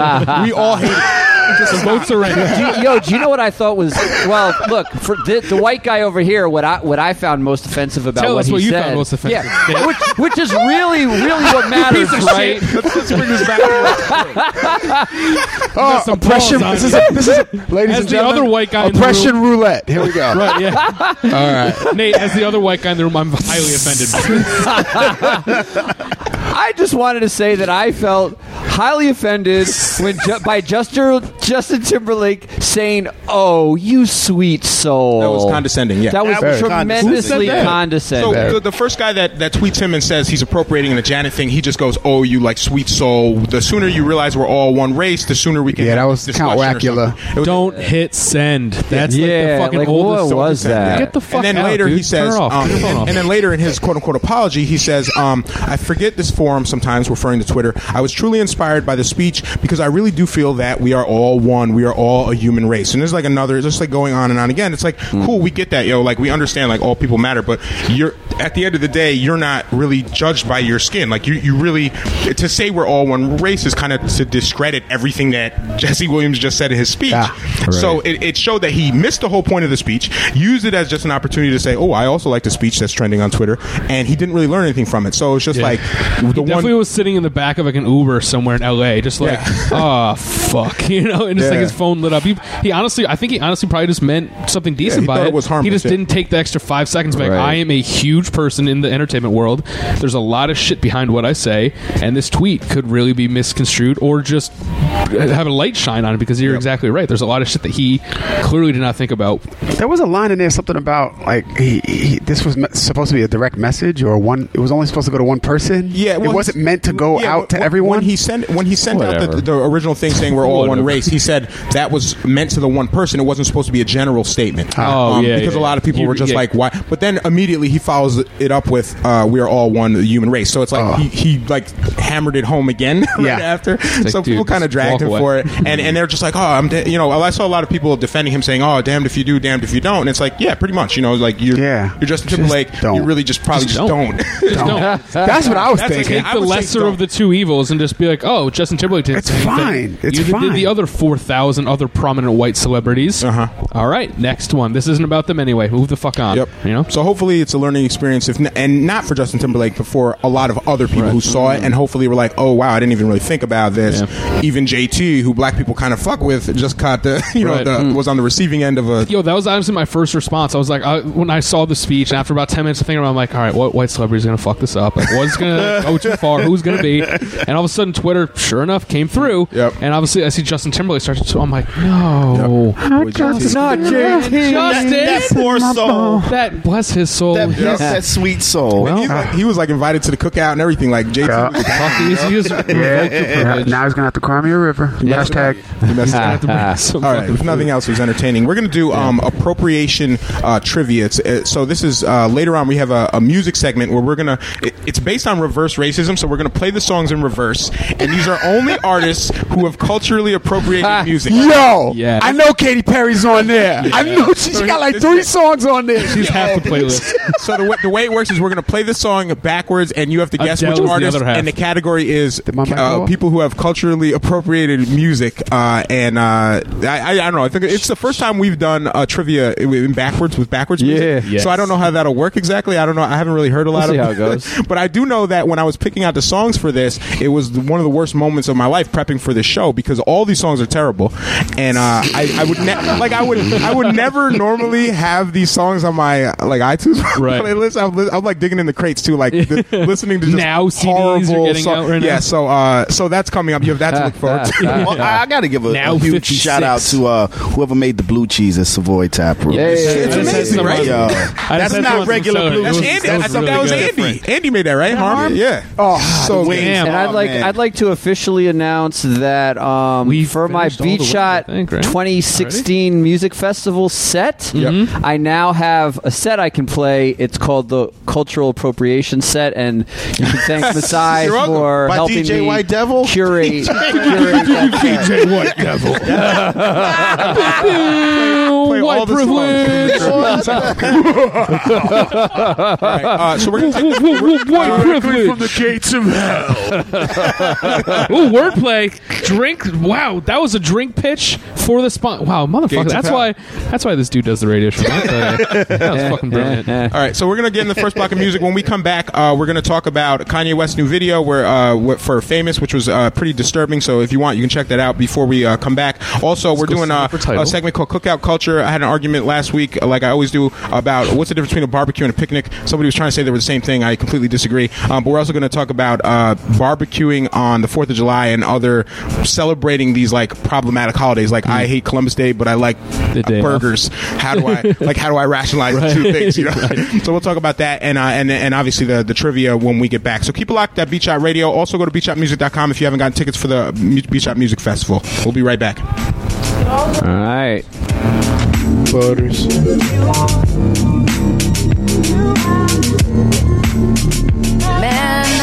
Understand how it might be kinda hard to love a girl like me. I don't blame you much for wanting to be free. I just wanted you to know. Swiss me let the beat rock. Southside niggas that know me best, I feel like me and Taylor might still have sex. Why? I made that bitch famous. God damn! I made that bitch famous. For all the girls that got dick from Kanye West. If you see him in the streets, give him Kanye's best. Why? They mad they ain't famous.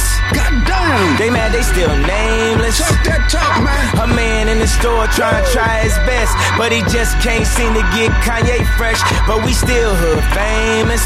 Goddamn. Yeah, we still hood I famous. just wanted you to know I've loved you better than your own candy from the very start. I don't blame you much for wanting to be free. Wake up, Mr. West. Mr. West. I just wanted you to know. I be Puerto Rican Day Parade floating. That Benz Marina Del Rey coasting. She be Puerto Rican Day Parade waving. Last month I helped her with the car payment. Young and we alive. We never gonna die. I just copped a jet to fly over personal debt. Put one up in the sky. The sun is in my eyes. Woke up and felt the vibe. No matter we never gonna die. I just wanted you to know.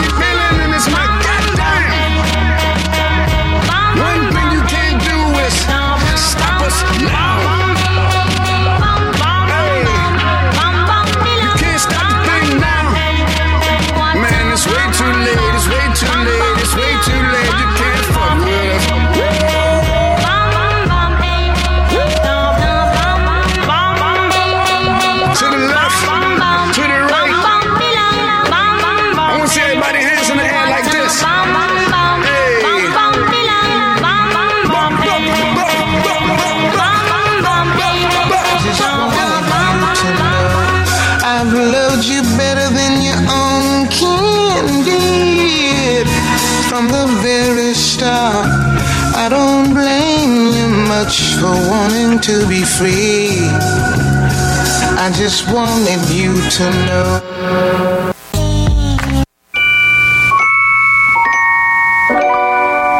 Baby, you understand me now. If sometimes you see that I'm mad,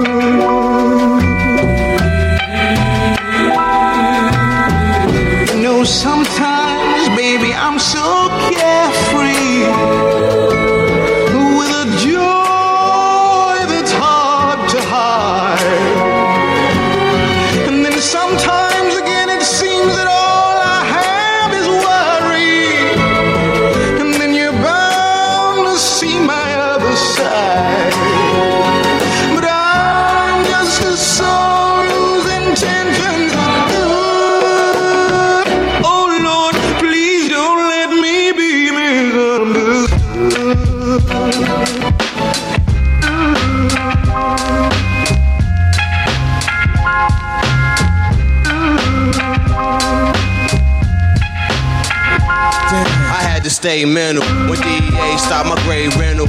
Incidental, my girl home watching Jay Leno. Prophesize, I pulled the wise. Wood frame my eyes, full disguise. Talking like the white guy. Shallow demeanor. Karma was the main schemer. What could be greener? And all I thought about was beamers. Then came the questionnaire. Rest of me was stepping red. Asking permission so he could say he kept it fair. Fake mustaches and hundred yard dashes through Lake Molasses because my government so fascist. Don't choose to ask kids, throw low spots up near Damascus. On all areas, harassless. The one that knew enough to front a crew. That night I got you.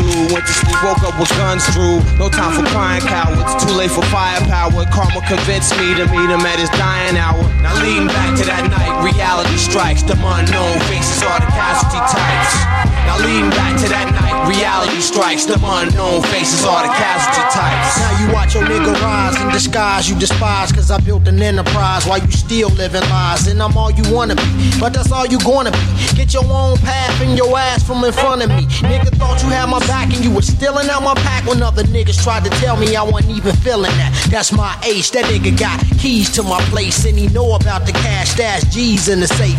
Wait, no time to waste when best friends play your hate. Relocate, can't sleep. Now I gotta stay awake and take a steel break. Cause I be dealing with this ill fate when niggas be fake. Infiltrate and try to steal weight. The way I vex will come across in the same form. The, way I, the way I, the way I, the way I. Round the top. Light it up. Uh. Ha, ha. Lighten the dub, brighten the dub, yeah. You want the drone, step your bars up. Brag about the spell of them killers lighting your cars up. Welcome to the complete history of the one known as Talib Kweli. Yeah. Such a blessing, I'm making the bread leaven, descendant of terra firma. I'm from the emerald legend, the blind in my science. You scared of the world, end of a of spiritual essence. Be walking right into heaven, ascending without the stairs, expressing without the fears. We diamonds, but our minds are corrupted just like the bears. Unraveling minds, traveling through time like Elias. Standing with the flow like the man in the gondolier. The parks of Washington Square, locks in my hair, louder than the bullhorns. We was locking them there, cops were prepared to lock us up. They were scared, like tales from the dark side. Summer of the Central Park 5. 1989 was the number the year that I started rhyming. From Brooklyn to Staten Island, them Decepticons was wild. Music soothing, but the imagery violent as bomb threats. Therapy for the prison industrial complex. Provided a context for Laquan with a tech nine. And Brooklyn Tech, I spit it the best, so they had to respect mine. I did it to death on my grind on a quest to get signed. Sort of like the tribe would always suggest. You check the rhyme in the tunnel with Puff Daddy. In front of the buff patty, rolling with Hi-Tek and the MPV through the streets of the natty. Before graduating, the caddies was carrying crates. Shout out to Flex all day, doing records with John Forte. We was standing outside the tower, devouring prey, powerful display of bullet points. I was and spray the block with. Back in them salad days, these rappers was appetizers. I played it like I was David. I was tackling that Goliath, attacking them over mics. So the victory was decisive. This life was so enticing, my surgery so precise. I was chopping like thin slices of parties we politic. At the country club, lighting up Dutchess with pocket big. Real shit, was supernatural, battling back and forth. Back before Gene was in the unsigned hype in the back of the source. Rest in peace to a lost son. Shabar was like it'll you son, cause you son, cause you son, cause you son, cause you son, cause you son, cause you son, cause you son, cause you son, cause you son, cause you son, cause you son, cause you son, cause you son, cause you son, cause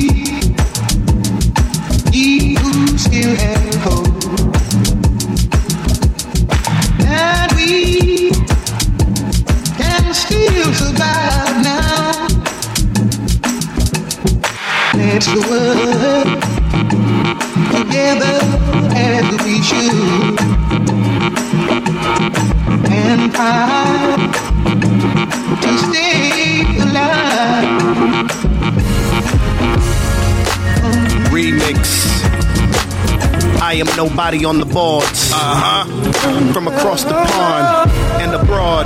Yes. I'm your host this evening. You know who I'm is. This is Beat Shot Music. Okay. Let's go. They say wine is fine, but liquor is quicker. You can liquor, keep up with that wine and a spritzer. Add some fruit to mix just to sweeten the deal. That's what I call keeping it real. Give her that whip appeal. She appeals to all my senses. I let down my defenses. That's why I love her. She's my senorita, my sangria summer. Yeah, you're like fine wine, dessert in the summertime. Exotic fruit, spice, rum. The night is young. This is our time. We are of like mind. You have a sound body. Your body is my party, and I only like to party with the best. I only wanna feel yours pressed against mine. I only wanna find a way to taste your lips. Caramel tinted, Chanel non scented, draped in fine linen.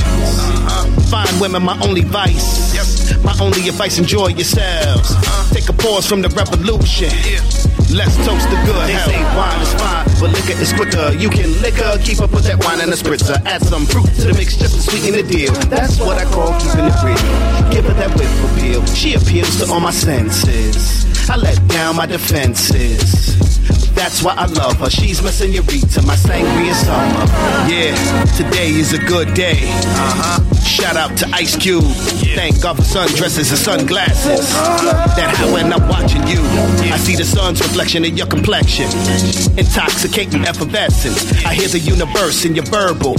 Smoking on them herbal essences. The summer solstice is in session. Archos and champagne and beautiful people in every direction. This is infectious. This is your record. This one is epic. Bottles are bubbly, lovely. Now we get naked. What you you expected. Yeah. What you expected. Back, back, back, back.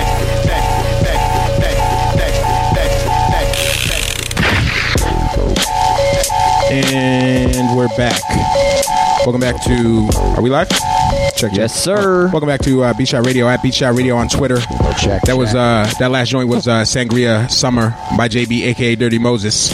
He'll be he'll be performing at the 2016 Beat Shot Music Festival. That is Yeah. uh, the Thursday, the seventh, eighth, and 9th of July. It's Let me stunt up. real quick, Yeah. Messiah. Yeah, stunt- stunt on us. Yo, I sold a lot of I sold a lot of them singles just now, bro. Oh, just a lot, now? A lot of a lot of digital downloads. It'd be like You that. watching It'd it like pop? that. You watching it? It's popping. My, my Numbers my- going up right my- now. Yeah, them numbers them numbers is doubling and tripling. Is that because DJ? Is that because DJ Show gave you uh, gave I you a think it's spin on because the Show radio? Show gave me a couple of spins. Shout Yo, out to DJ speaking Show, of man. DJ Show, word. He's that dude right now. Uh, while you're Yes. buying uh, JB single, you can also go to beatshotmusic.com and buy tickets for the Beat Shot Music Festival. Get your Uh, t-shirts. We got you can get individual day passes if you want, or you can get the uh, three day passes, thirty five bucks. It, it's uh, I counted up. It's twenty hours of music if you're there the whole time. Uh, it's going to be, be an amazing weekend. You can also uh, purchase a shirt with the bundle pack and get like Yeah. a, a tank Wristband, top and uh, whistles. um, yeah, the wristband. You get access to the charging station, the three day pass. That's 50 bones. Uh, so check it out. It's beatshotmusic.com. Um, yeah, so we hope to see you there. We're going to see you there anyway, and you're going to buy tickets anyway. It'll just be the, like the day of. That's Yeah, usually what we know happened. I think that's what do. happened last year. We had uh, we had sold like a bunch of pre sales, and then the day of, we doubled that number. Yeah, Yeah, that's I mean, usually how it happens for yeah, all our shows. Odyssey now. show was honestly the day before Yeah. the Odyssey show. Yeah. We're all is what we texting. sold We're the like- whole time we started Yep. pre-sale. Yep. Uh, yep. Every time, but uh, but yeah, it- it's all good. You'll be there either way. So uh, we hope to see you then. Uh, but there are a limited number of shirts, so you want to get those uh, pre-sales in when you can. And uh, yeah, we uh, we spent a lot of the first block talking about uh, Justin Timberlake and uh, and uh, Jesse Williams, I should say, and then we ended up with the, the discussion on Justin Timberlake and uh, cultural appropriation. There was another example or instance of uh, some discussion on cultural appropriation that happened in uh, pop culture this week, and it uh, involved Talib Kweli and uh, Diabolic, which is a, a rapper, and who's the other dude? There were a couple. Dudes. Uh, there was the Remedy, Remedy? dude who used to be down with Wu Tang, and I don't know who? Diabolic is. Was it was He's it still Remedy running off that too because he's Wu-Tang. his avatar on Twitter is the Wu logo. Yeah, and I his saw- handle is Remedy Wu. Yep. Like, all right, keep playing that out, dude. yeah, he's, he's But check it out. He, He, white he guy stole he stole stuff from Wu Tang. He stole beats from the Wu Tang. That's what the RZA was saying, right? Yeah. Yeah. Oh man, Uh, and then there was, it the, was the other Remedy, the other Shana- rapper. What was that? Rumpelstiltskins. Rumpelstiltskin. Ah, Remedy Man, Remedy Man, Remedy Man, Yeah. Rumpelstiltskins. I think that's got to be a different person, These right? are the worst fucking rap. No, that's the same I've ever heard in my person? What about the youngsters? I'm pretty sure there wasn't a white dude in Rumpelstiltskins. Yo, Rumpelstiltskin. this is like if I'm I pretty was going sure. to be a rapper for the Beat Shot Festival, and I, you guys had to come up with a terrible rap name for me. It would be Rums Rumstil. That's the fucking Rumpeltil. Yo, they had the ill. Yo, one of these days, you got that on your, I on got your 'em. joint. I got Yo, 'em. I'll- they had the ill joints in the early '90s. Yeah, that was they the original underground hip hop, man. Not a lot of people knew Yep. about the Rumpelstiltskins. Yeah, they were dope. They were really were dope. dope. Yeah. Yeah. Uh, so let's talk about the beef. Anyway, no, no, no. Uh, well, I'm glad because I didn't have the background on a lot of these guys, um, especially Remedy, who who essentially started off this beef. So Talib Kweli is on Twitter doing his usual thing. You know, he talks a lot about pro blackness and uh, just black liberation.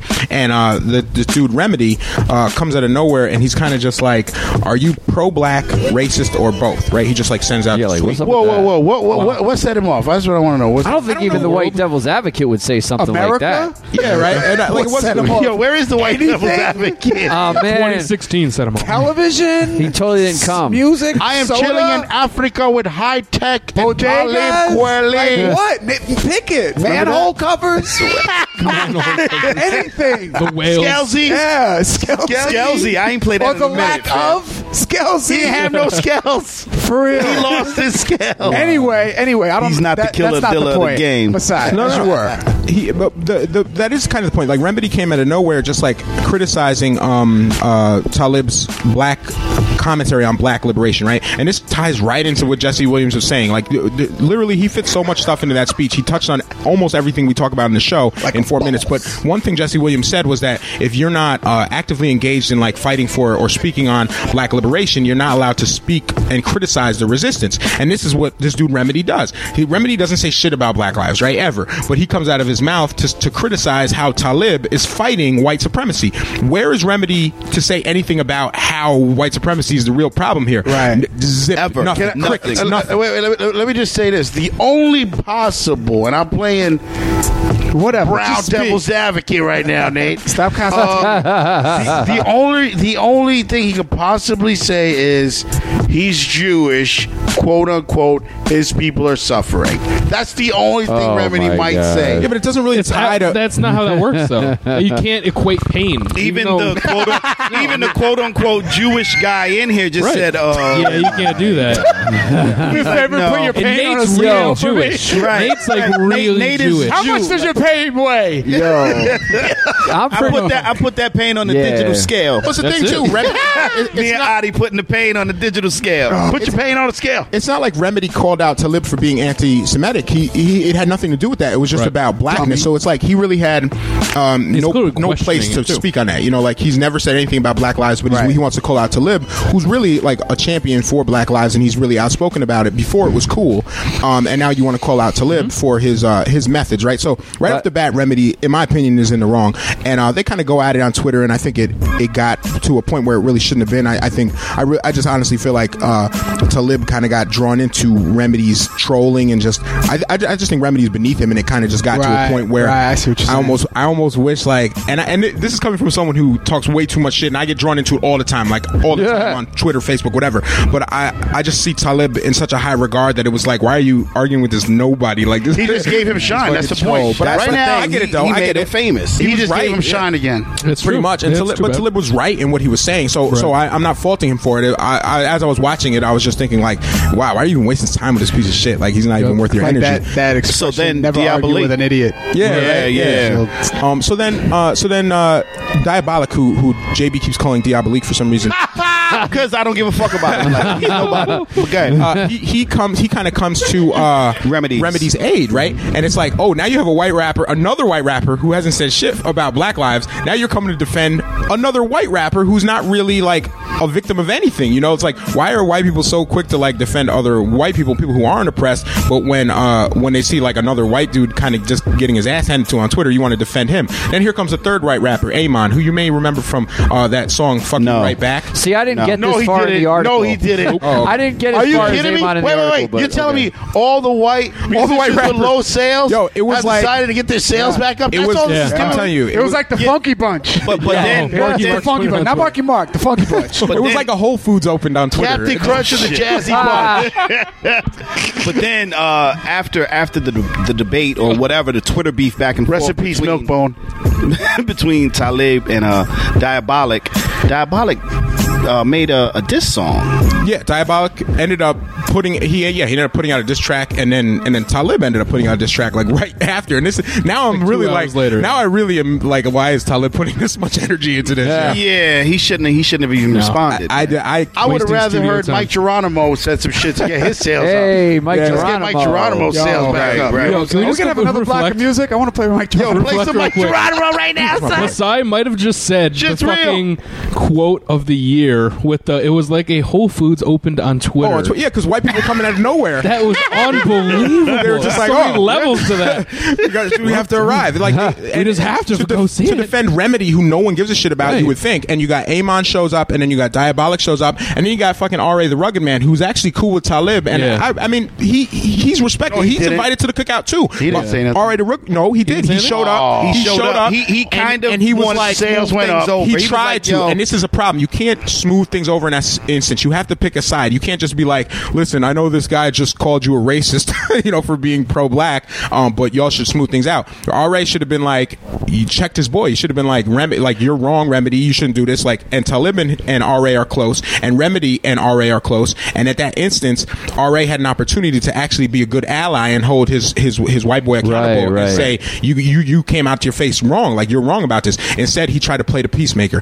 Oh, y'all should smooth things out. It doesn't have to be like this. He's on Twitter going going back and forth about how they should just smooth it over. Then Ra puts out a YouTube video trying to mediate the situation. I'm just like, wow, you're you're a clown right now. Like you you really had opportunity to like stand up to some of these white dudes who are clearly in the wrong, but you just wanna you don't want anything to go bad. You just want to play peacemaker. So I, I lost a little respect for Ra right there because he had a, a golden opportunity to not just try and play the middle and try and play both sides. And he he basically did the all lives matter of responses, like when he really should have had had Talib's back. he Um, squashed a Twitter beef before it got out of he control. tried to squash it. he didn't want Twitter fingers turning into trigger fingers. Basically, yeah, That's what it basically. Um, so, so How often does that really happen, Threats, though, Jay? threats started flying. You know, Diabolic is like, yo, you you must not know me. Google me. I'm gonna Google my Oh, name. yeah.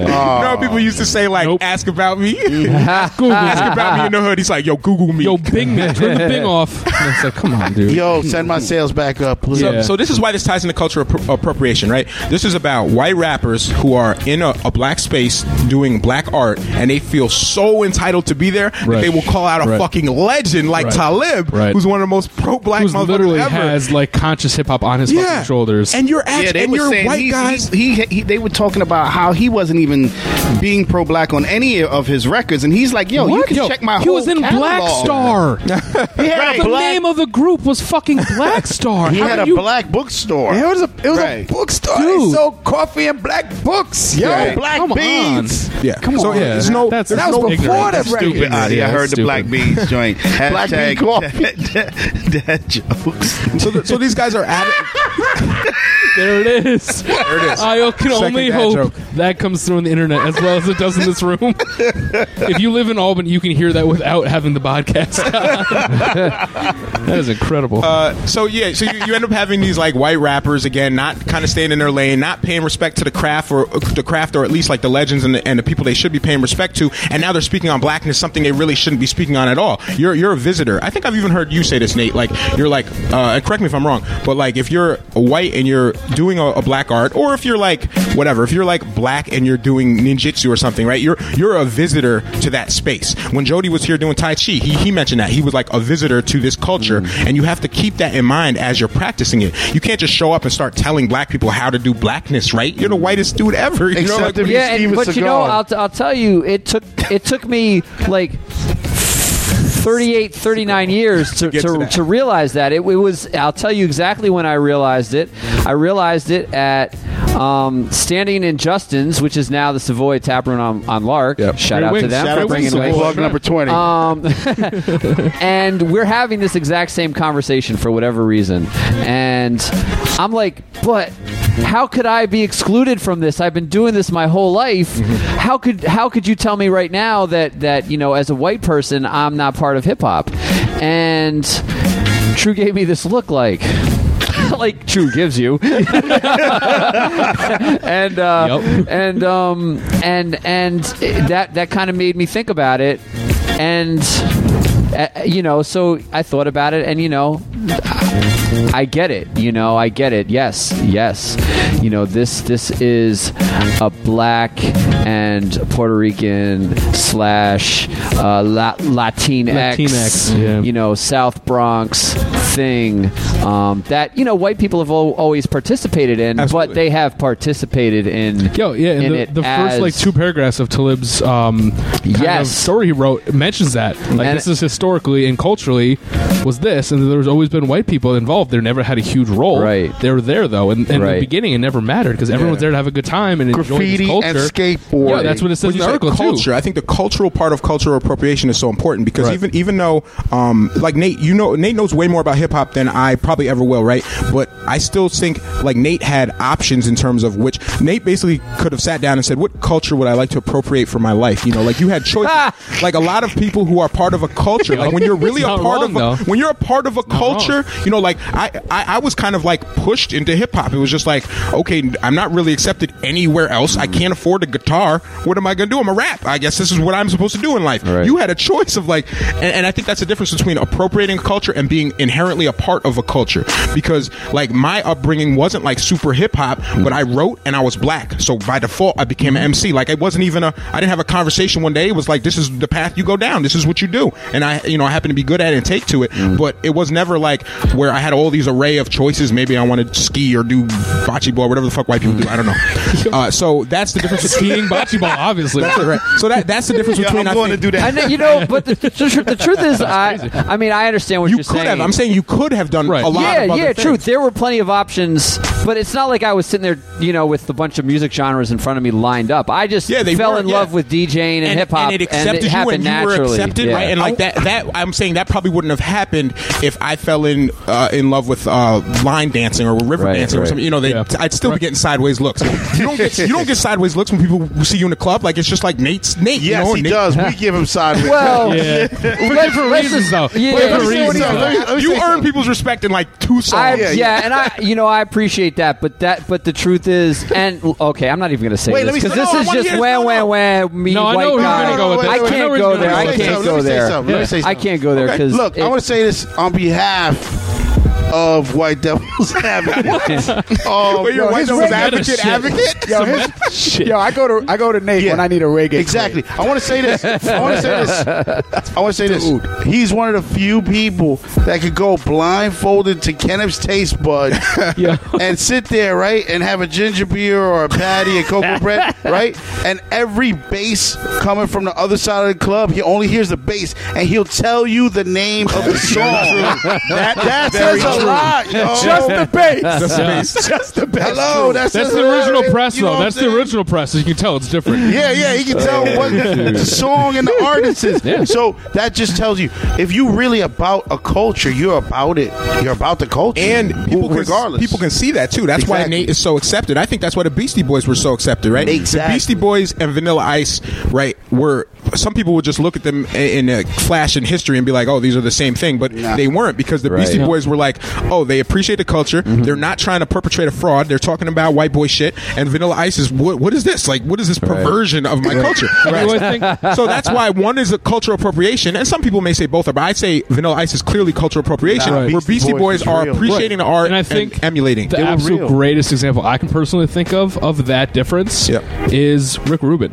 Oh yeah, yeah. Rick Rubin, obviously really along about with it. Beastie Boys too, but he's like he from the beginning, from the beginning of Def Jam, he was just you could tell he was the absolute. He respected where everything came from, Mm-hmm. and he was genuine about. it. He knew his kind of role in the whole situation. He knew where he was coming Yeah. from, and from day one, he was honest and genuine about that. And I think that's why everybody in the fucking industry appreciates him. Appreciates him Because you know that you're uh, where your role is in the culture, Right. and you're not trying to like take it over or suddenly say you're Yeah. better than everyone at it. You know, it's Right. like it, it, that's so important to be Yeah. accepted and like you know valuing the culture and not just kind of Yeah, he's like, I want to it up. add to it. I was like, I don't want to take, I don't want to steer. I just want to contribute what I can and appreciate and give back as much as I love love the, the what's given. And that would be nice if everybody could do that. Thanks. That would be dope. God But a bless lot- good work night, on that. But a lot of people Rick can't. people. And fortunately, Please a say lot, a God lot- bless good night. Yeah. Well, yeah. Well, a lot of people can't do it, which is uh, fortunate for tonight's episode because we're going to do some trivia right now. Yeah. Before we get into trivia, let me give these shout Oh, outs. yeah, we got mad people, Oh, mad yeah. people's on the check in. Mad freaking people. So, uh, Rick Rubin on the check in. Rick Rubin's on the check in. Shout out to crazy for this one, Rick? Vanilla Ice. Boy, Beastie Boys, Eminem. What?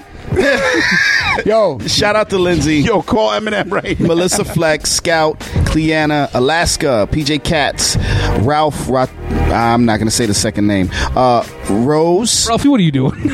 J Mac, Mari, KC, Matt Murray, Jason Corrigan. Shout out to Jason Corrigan. That's my man from down south. Hey. Ashley Whiteside, uh, Paul Kane, Dan Summerhill, Kiana Summerhill, uh, Jermaine Carter, Wesley Clark, Graffiti, and Ozzy Mandias. So shout out to Paul Kane. I thought I thought Paul had listened before, but he he messaged on our Facebook page. He's like, "Hey, what's the link to listen to BeatShotRadio.com?" Like, it is, uh, Shout out to David Summerhill. Beat Shot Radio. Better late than never. Dot com. And by the way, on a separate note, Star uh, Wars movie called Star Wars.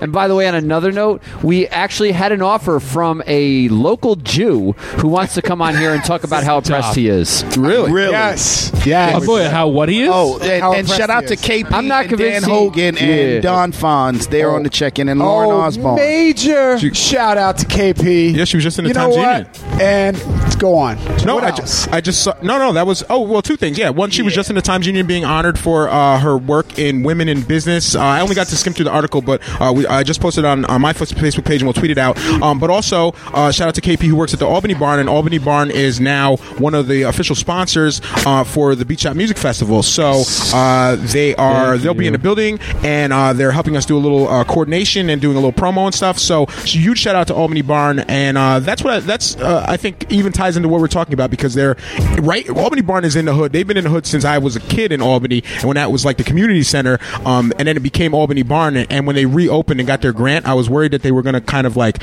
alienate the community. And it's cool to see them reach out and try and do do better at engaging the community. They have some work to do, but they've been doing a pretty good job of, of reaching out to to the actual like people in the hood, the people in the community, black people in particular, and making sure that they're a part of that um, that art museum. And they've made some mistakes along the way, but they've also uh, corrected some things, and they've made sure that uh, people are able to participate and that it's an inclusive and open space. So kudos to them, and I think it's only going to get That's better from here on out. So it's cool to partner with them this year, and I'm looking forward to that. Thanks to Nate. Another ten years for Thanks to them, right? Nate. Thanks to KP. I Happy uh, birthday. had my second gig uh, with uh, Rosenblum um, in company, you know, Better Spaces, which Mm-hmm. is which is the company that uh, developed the idea, all the layout and the blueprinting for Albany Barn. Okay. and they have a bunch of other different spaces up in uh, like Great Oaks and um, off of Wolf Road, and they do like these ice cream socials, and they they try to work with local artists. Um, so their ice cream social had Emac and Bolio,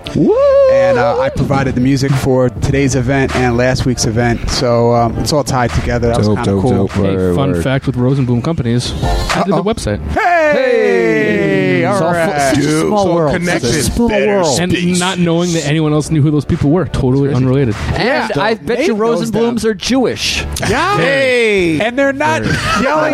they're not pulling their oppression card. Okay, wait a minute. They're helping. June thirtieth. June 30th? Six. Stop.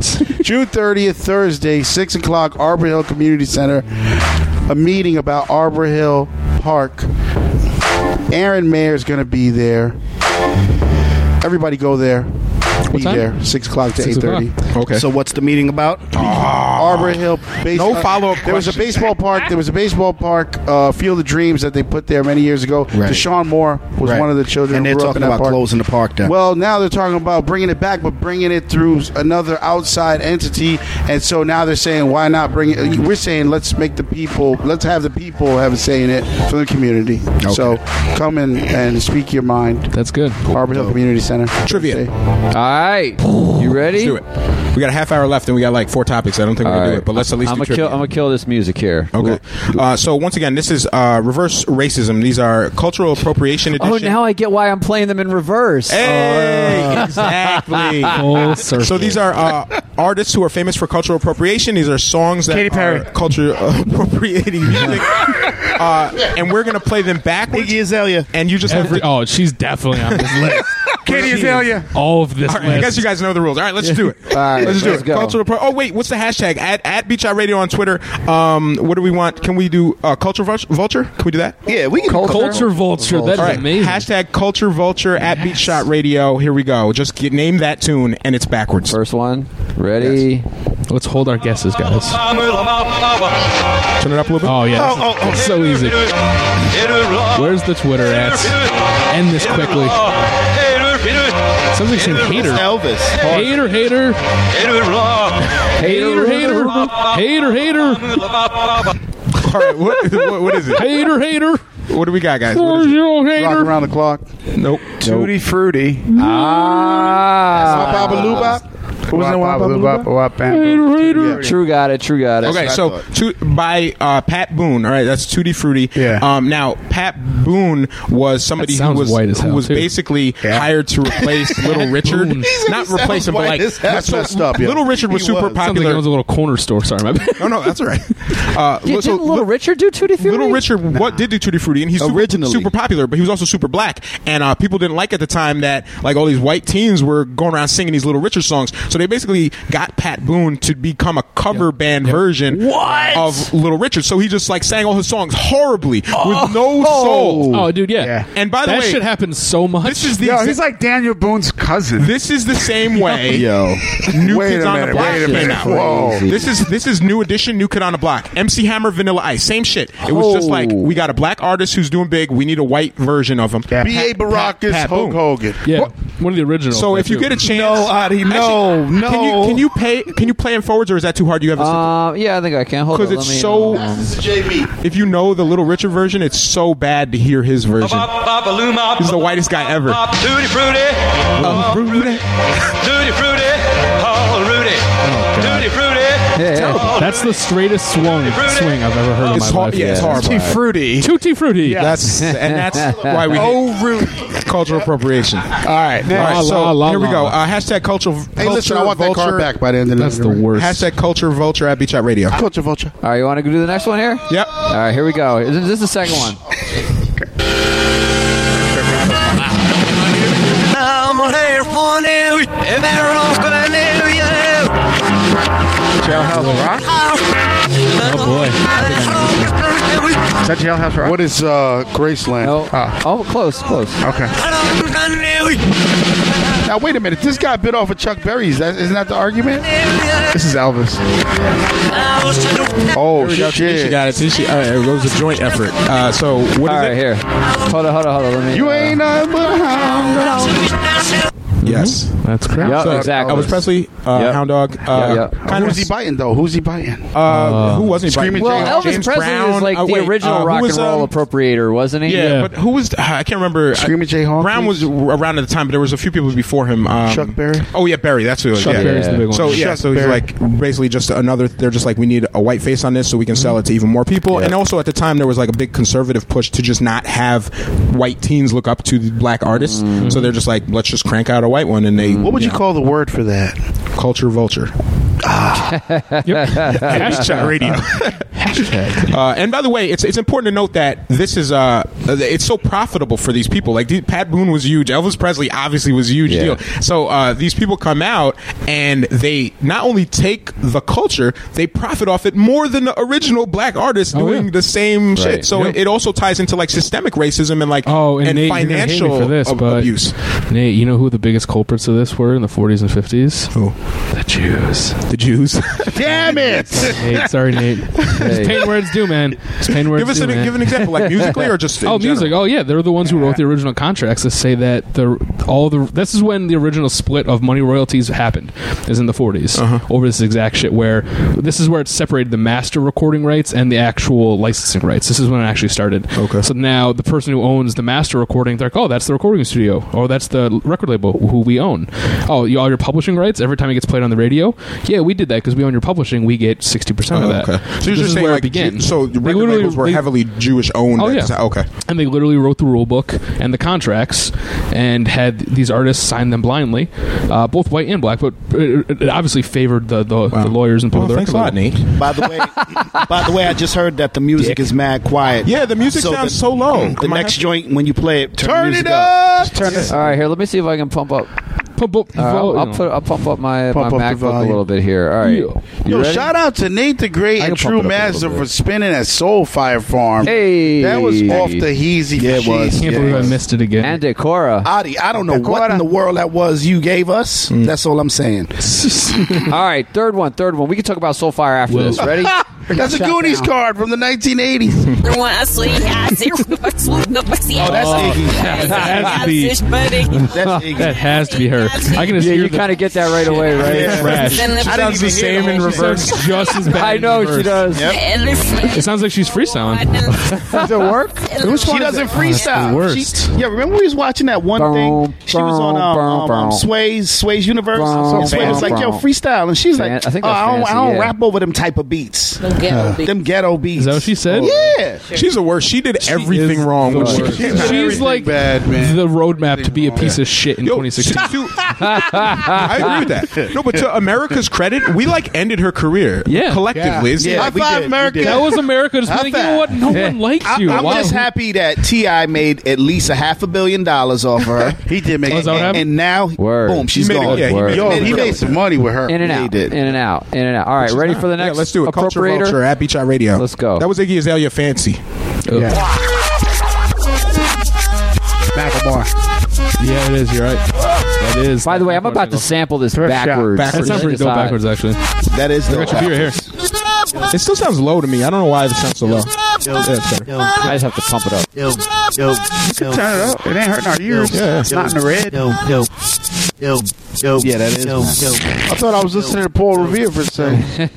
wow. yeah. uh, so that Ruben, uh, that was Macklemore thrift shop, right? Yeah, yeah, yeah. yeah. Uh, backwards culture vulture. We mentioned earlier he's like kind of come a long way since since he's come out, but he's you know he's still uh, a visitor in this land, and he definitely came out mm-hmm. on some mm-hmm. appropriation stuff mm-hmm. um, with uh, same love and uh, and also with with thrift shop, mm-hmm. which I think he stole the idea from February Pimpin, by the way.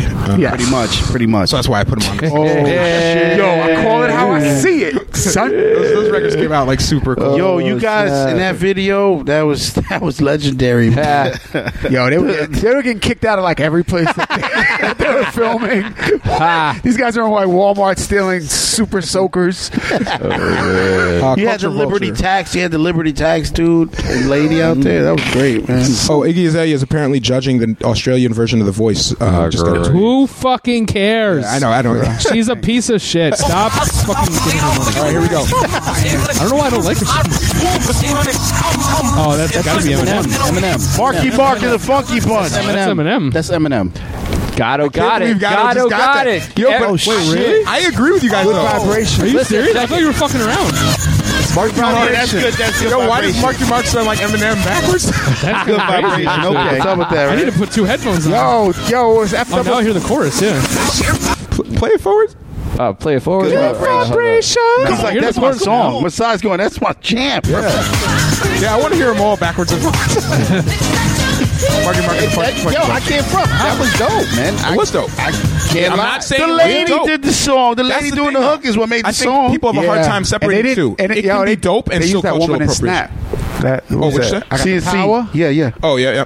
Yeah, yeah I got the power. Yeah, and they yeah, didn't yeah. use the that actual was, singer. Yeah. They put a uh, a thin brown skinned Oh, woman, yeah, yeah. and it was a, it was a heavy set woman from uh, the, the group the weather the weather girls. Oh, You know what was the bigger disappointment in that? Milli Van- Milli Vanilli. Oh, same thing. Yeah, but Yeah, but going back to the the snap joint, I remember that was originally a rap, um, the power by G. Chill Rob G. Chill Rob G. and somehow it got all flipped around to Right. somebody else's song. I don't know how that happened. How, how did you feel when, when you found out Milli They didn't, Vanilli have it, was they didn't have it properly. Uh, they didn't have the proper paperwork on Oh, you think? Oh snap, man! they didn't. they left, didn't. They left Shoot, man. Some T's uncrossed, yo. For real. Woo. Uh, Where are they now? At Beat Shot Radio. All right, ready for next? That one, was y'all? good vibrations. Marky Mark and the Funky Bunch. Play next Jewish song, please. Jewish song. Katy Perry. Yeah, Almost. Gotta be. Yep. I heard it over there.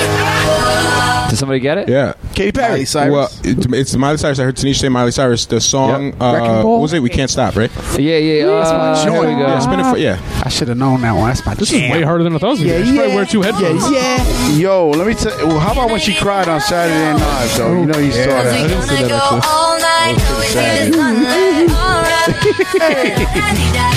Listen to this part. Dancing with Miley. All right, sounds stop- like stop Dan for a second. Deacon. So that song was written for Rihanna, and it was supposed to say "Dancing with Riri." Oh no way! And then she's such a culture vulture. No, I, Rihanna passed on the song, and um, and then they the, the people that wrote it, uh, which Yeah. is Will I, not Will I am, the other dude, Will. Uh, his, his name Smith? it's Will something in his name, but uh, it, it's like Will Mike- Will Mike be Will good or made it. oh. Mike Will made it. Yeah, Mike Will made, yeah, yeah. So he he produced it, and then uh, Rihanna passed on the song, and he gave it to uh, Miley Cyrus. Yeah. And she just they changed the lyrics there, but uh, it was it was supposed to be like uh, an R and B like blacks. It was written for a black woman. They wrote it specifically for Rihanna, and uh, Miley wanted her. I guess her her staff wanted her uh, record to be more urban. was She the wanted to get her pass. She wanted to earn her pass. Weird that they wanted that. Yeah, right. Why would Because they want to do that? You know, I think Rihanna and What the hell's Miley, wrong- tomato, what's wrong with tomato. country? Really. Uh, so it, it also, ended up. shout out to the like six people on Twitter who are like, wait, people just sell songs like that and just change a few words to one another? Oh, Yes. yeah. That is how pop time. Music works. Yep. Yo. Your, your artists do not write their favorite songs. I'm Yep. sorry to break your world to you. And a lot of times, that whole song is a package. All they Oh, got to yeah. do is put an artist on it. So they've got the beat, they've got the music, they've the got, words. They've got the And the words, words, Oh, yeah. they've got the There- there's melody, a- they've there's got a the person tune. already Yep. singing it, Yep. demoing it for Yep. them. Yeah. Yep. absolutely. And all they do is just re-record it with They the, go to with their the, um, studio in the basement. Yep. They do a 20 minute take. And then the they're kids done. sit at home and Yep. say, "She touches my soul." She's like, she's like when she writes these songs, you can feel her. It's like, no, a 47 year old man in his basement in Minnesota fucking wrote that song, and has an 18 year old girl singing it. Like, Yo, no, the, the, fucking same origins guy this that shit. wrote "Somewhere Over the Rainbow" Oh, wrote yeah. "Get Lucky" Yep. for Pharrell. Oh, really? Yes. Oh, I didn't know. True, didn't you meet him? Serious? Is that how you know that? Or you know No, the people but who I met, met- him? Yeah, I yeah, met a yeah. bunch All right, wait, wait, wait. What about the guy who made "Happy Birthday"? Is he still alive? No. And that song just oh no, I'm th- oh yeah, that song just came out of uh Yeah, it just it's got like the- 70 year licensing thing. So Yep. you can now Right. sing it on TV shows. So you're prepared for that shit. Guys, happy birthday. Uh, so Culture Vulture at Beat Shot Radio. All right, you ready? Let's do this next one. And oh wait, I gotta put the music out here. All right, ready and.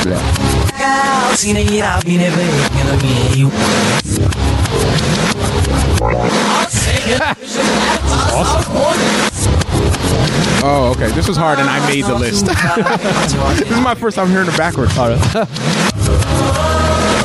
There we go. There we Hey, go. you tough. Hey, tough. Turn it up a little. Turn it up a little. Yo! I can't turn it up any higher. Listen up, everybody, if you wanna take a chance.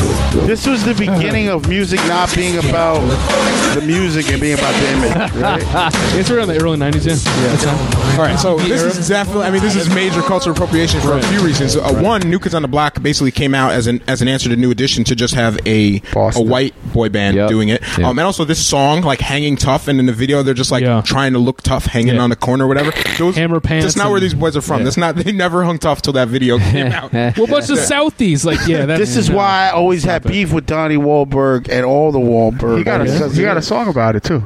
This Oh, is, does- this beef is Gatto forever. does. Oh, Gatto does. I bet- Oh yeah, that's right. Oh, you verse Wahlberg. Oh yeah, That's right. You versus do. Donnie Wahlberg. Oh, that's right. That's That's, right. such a dope song. I did scratches on it. Can I? Ooh, scratch my That's what made it really dope. That put it over the top. Yeah. So, new kids on the block. New kids on the block. When we were kids, uh, we called them new hairs on my.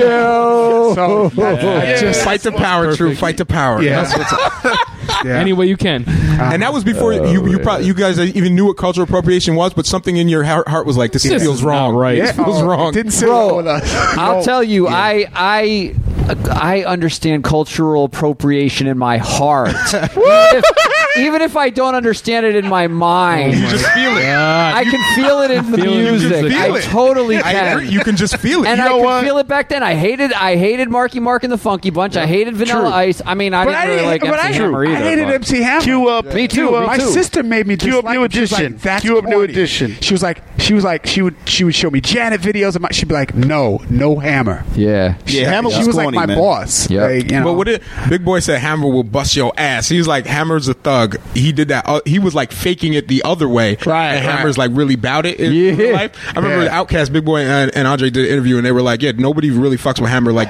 at parties, Yeah. like no one, no one bothers him. No one brings up, can't touch this. Yo. he will bust your ass. Yo, and you know who else? You know who else? A lot of people say that about is Common. Common Oh, apparently was like the hardest of hard dude on the block, man. Nobody effed with Common. That's weird. Yeah, it's crazy. Like, but Well, I when read you, a whole when article you look at that. Common now, right? I've, I see him in this show. What's the name of the show? Hell on Wheels. and he looks like he'll fuck you up in that show. but but when when Common first came out, I was like, oh, No, you know what? Sweet soul. Now that I think Like, about it, he does have that one face. shit from he does on. have that one face when he kind of looks at the camera. and He's kind of angry at that scowl. Like that is a little terrifying. But, but look at look at Onyx though. Onyx was super soft, and then they came out and they tried to change their image to be really hard. But And they then Sticky they got continue, fucked up yeah, they continually MTV. get robbed and beat up and stuff. And because Yeah. they but they came out as like some of the hardest rappers in the '90s. So you Yeah. know all that shit is fake. Yeah, it's What we got? crazy. Culture All right, Vulture all right, at next Beat one, Shot next Radio. one. Uh, let me see. I lost my place On here. the Oh, okay. Here we go. Here we go. A lot of people playing on Twitter. Lindsay's killing it. J Max killing it. All right. So you saying you won't get an Onyx tattoo? This is hard, I think. Oh, this is Robin Thicke. Oh, wow! Right off the bat. Shit. I never Good, heard this good. song. I never heard the song Very before. good. Yeah. You've never heard that song? Nah, nah. Play forward. Play forward. Turn it up, bro. Isn't this a masturbation song? Oh shit! Lost without you. I've never heard this before. I've never heard this You've song never before. heard this? I don't listen to Robert Thicke. I played Talking song- dope, man. I played this at weddings. I love this song. Come on, his father's Alan Thicke. He was cool. Oh uh, yeah, yeah. Yo, he, gave, he just gave him a pass. He just gave him a pass. Um, definitely Culture Yo, Vulture though. Remember Uh, when Kevin Hart stole his song in in um uh, Real Husbands of Hollywood? He stole his song and, and, and appropriated it back, and, and then he had his wife in his video for the song. Oh, that shit was funny as hell. Shout out to Oh, Kevin shit. Hart, who's doing big things. Uh, speaking of uh, wives, uh, Paula Patton was was Robin Thicke's wife, and uh, I guess they broke up, and he just became like a stalker, and it was and he, he like put out an album of material that was kind of like harassing her almost, and in one of the video one of the videos he put out after they broke up featured text messages that she had sent him, and he had sent her back, Oh, like what? of him saying like I need you, and she's just like please stop texting me, and he's just like I love you, I want you. It was really awkward just to like see those messages. I've watched Deja Vu a number of times You know what- because Paula Patton. Not because of Denzel Washington, but because of Paula No, Patton. because she's amazing. Yep, but he's a culture vulture, and uh, and he doesn't. I feel like he really doesn't respect the culture that much too, because he was on stage with Miley Cyrus twerking, quote unquote, Oh, yeah. uh, at the VMAs too, and like Right. I feel like if Is that you, when she was dressed like Beetlejuice? yeah, Yeah, he, he was yeah, just he like was just like Oh, he Beetlejuice. was. She was Yeah, wearing a mouse it's all costume. On purpose though, because he thinks that's all right. yeah. Yeah. Uh, so yeah, definitely culture vulture. I still love that song. Yeah, and that's my dude. Wait a minute, though. Did That he was have a a wig on guilty like pleasure. Beetlejuice, though? No. Nah, he didn't have the wig on. Nah. Uh, culture vulture. at Next Metro one. Radio. Next Next one. joint. All right. I'm, almost I'm done. really Almost happy. done. I'm actually really happy this one is in here. Okay. All right. Bye. Snow, Snow, Daddy Snow, Daddy Snow. That was fast, y'all. Yeah, he got it real quick. I, I, some songs I just know the. Keep it wait, keep it playing for a second backwards. I knew it was Snow. I- okay, go ahead. I can't believe you guys got that. Hold on. I'm, I'm gonna play it forward now. We're old. Oh shit! So your sister, your sister Masai, she's saying it's not J Mac, it's your sister. Oh, she's using And she wanted me to. She wanted me to put that out there, right? Oh, wow, okay. But also, she said like what? pum pum shorts. She's like, what? No, John B, the black version of Tank. Y'all Oh, remember John Ah, B? he was the black. No, he was the black version of Babyface. John B came out before. before Tank. Tank, yeah. Yeah, Yeah, he he, did, was a yeah, he nah. He came out when know. Babyface was Yeah, out. I don't even know who like the John. Yo, he was yeah, he was Babyface protege. I thought he Yeah, he was black. Babyface protege. Yep. Um, Tank. Oh, by the way, fuck Tank. Uh, he, Oh shit! he was defending Justin Timberlake earlier today, and I'm just. I like. was? I like. I like Tank in um, the Matrix. Oh, he was because he was Huey really? I didn't know that. in Black Panther. Oh, okay. Yeah. I heard they announced Matrix four and five today. Yes. Yep. Yes. Yes. Yeah. Yes. Yeah. Wait. Yes. You Stop. know, it was you know, the brothers writing it was it designed to be Yeah. one The movie. brothers are writing it again. Oh Yep. shit! They Really? suck. Yeah, if they they trying to Yeah. make money. They trying They're to gonna make some put. money They're gonna put. Justin Bieber brothers, as? Neo. Justin Bieber. I want the whole movie to be I Zion, thought he was serious. the dance party. That's what. That's all I want. All right, that's it. Celebration. All right, last one. Yeah, we got one more. And the, Yeah, and we the got one twins fighting on the highway. All right, that's one- it. One more. That's it. Uh, Culture else. Vulture at Beat Shot Radio. I'm watching that tonight.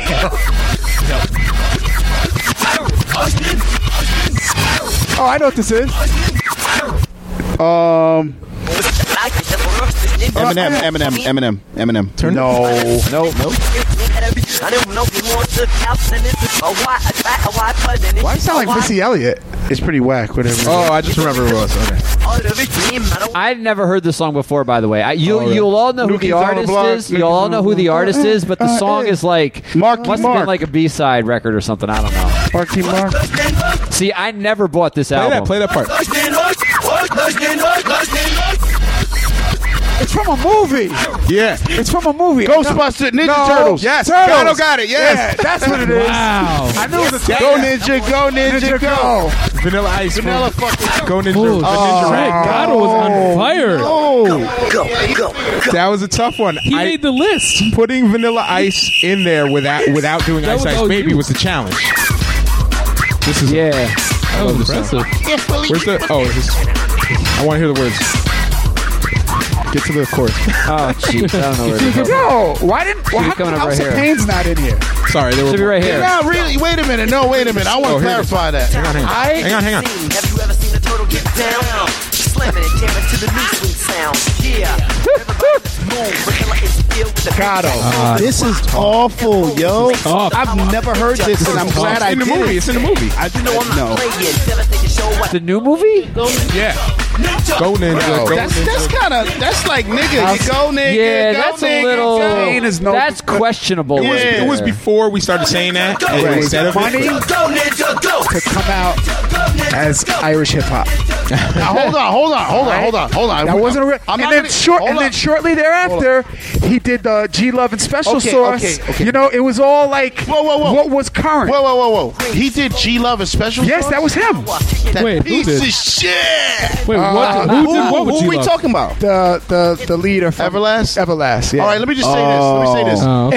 and, and and Everlast was in between that. Okay, I just want to say this. He was just going with what the trend was. I just want to say this. When you heard that sh- DJ Muggs and, and, and the album, you it was funky. Right, You but gotta that- give it to him for that's that. appropriation, But you know man. what? You're were right. You know taking what? Wait, wait, wait. advantage Let me of say what- something. what the Now you- trends yeah, were. You're right. Let All me right? say- now I know where you're right. Bono kept his shit real the whole time, and so did Okay. Sinead No, O'Connor. you're right. You're right. You I just want to say this. I want to say this. You're right. He hopped all over the damn place. Yeah. Whatever Ice T was doing, he did that. Let's Right. be real about it. That's right. He's right. Yeah, because he had his guitar and he was um what what was his what, what was something Whitey Whitey Ford. Cop killer. Whitey Ford. Whitey Ford. He was Whitey Whitey, Ford, Ford, when yeah. when Ice T was doing Cop Killer. Nah.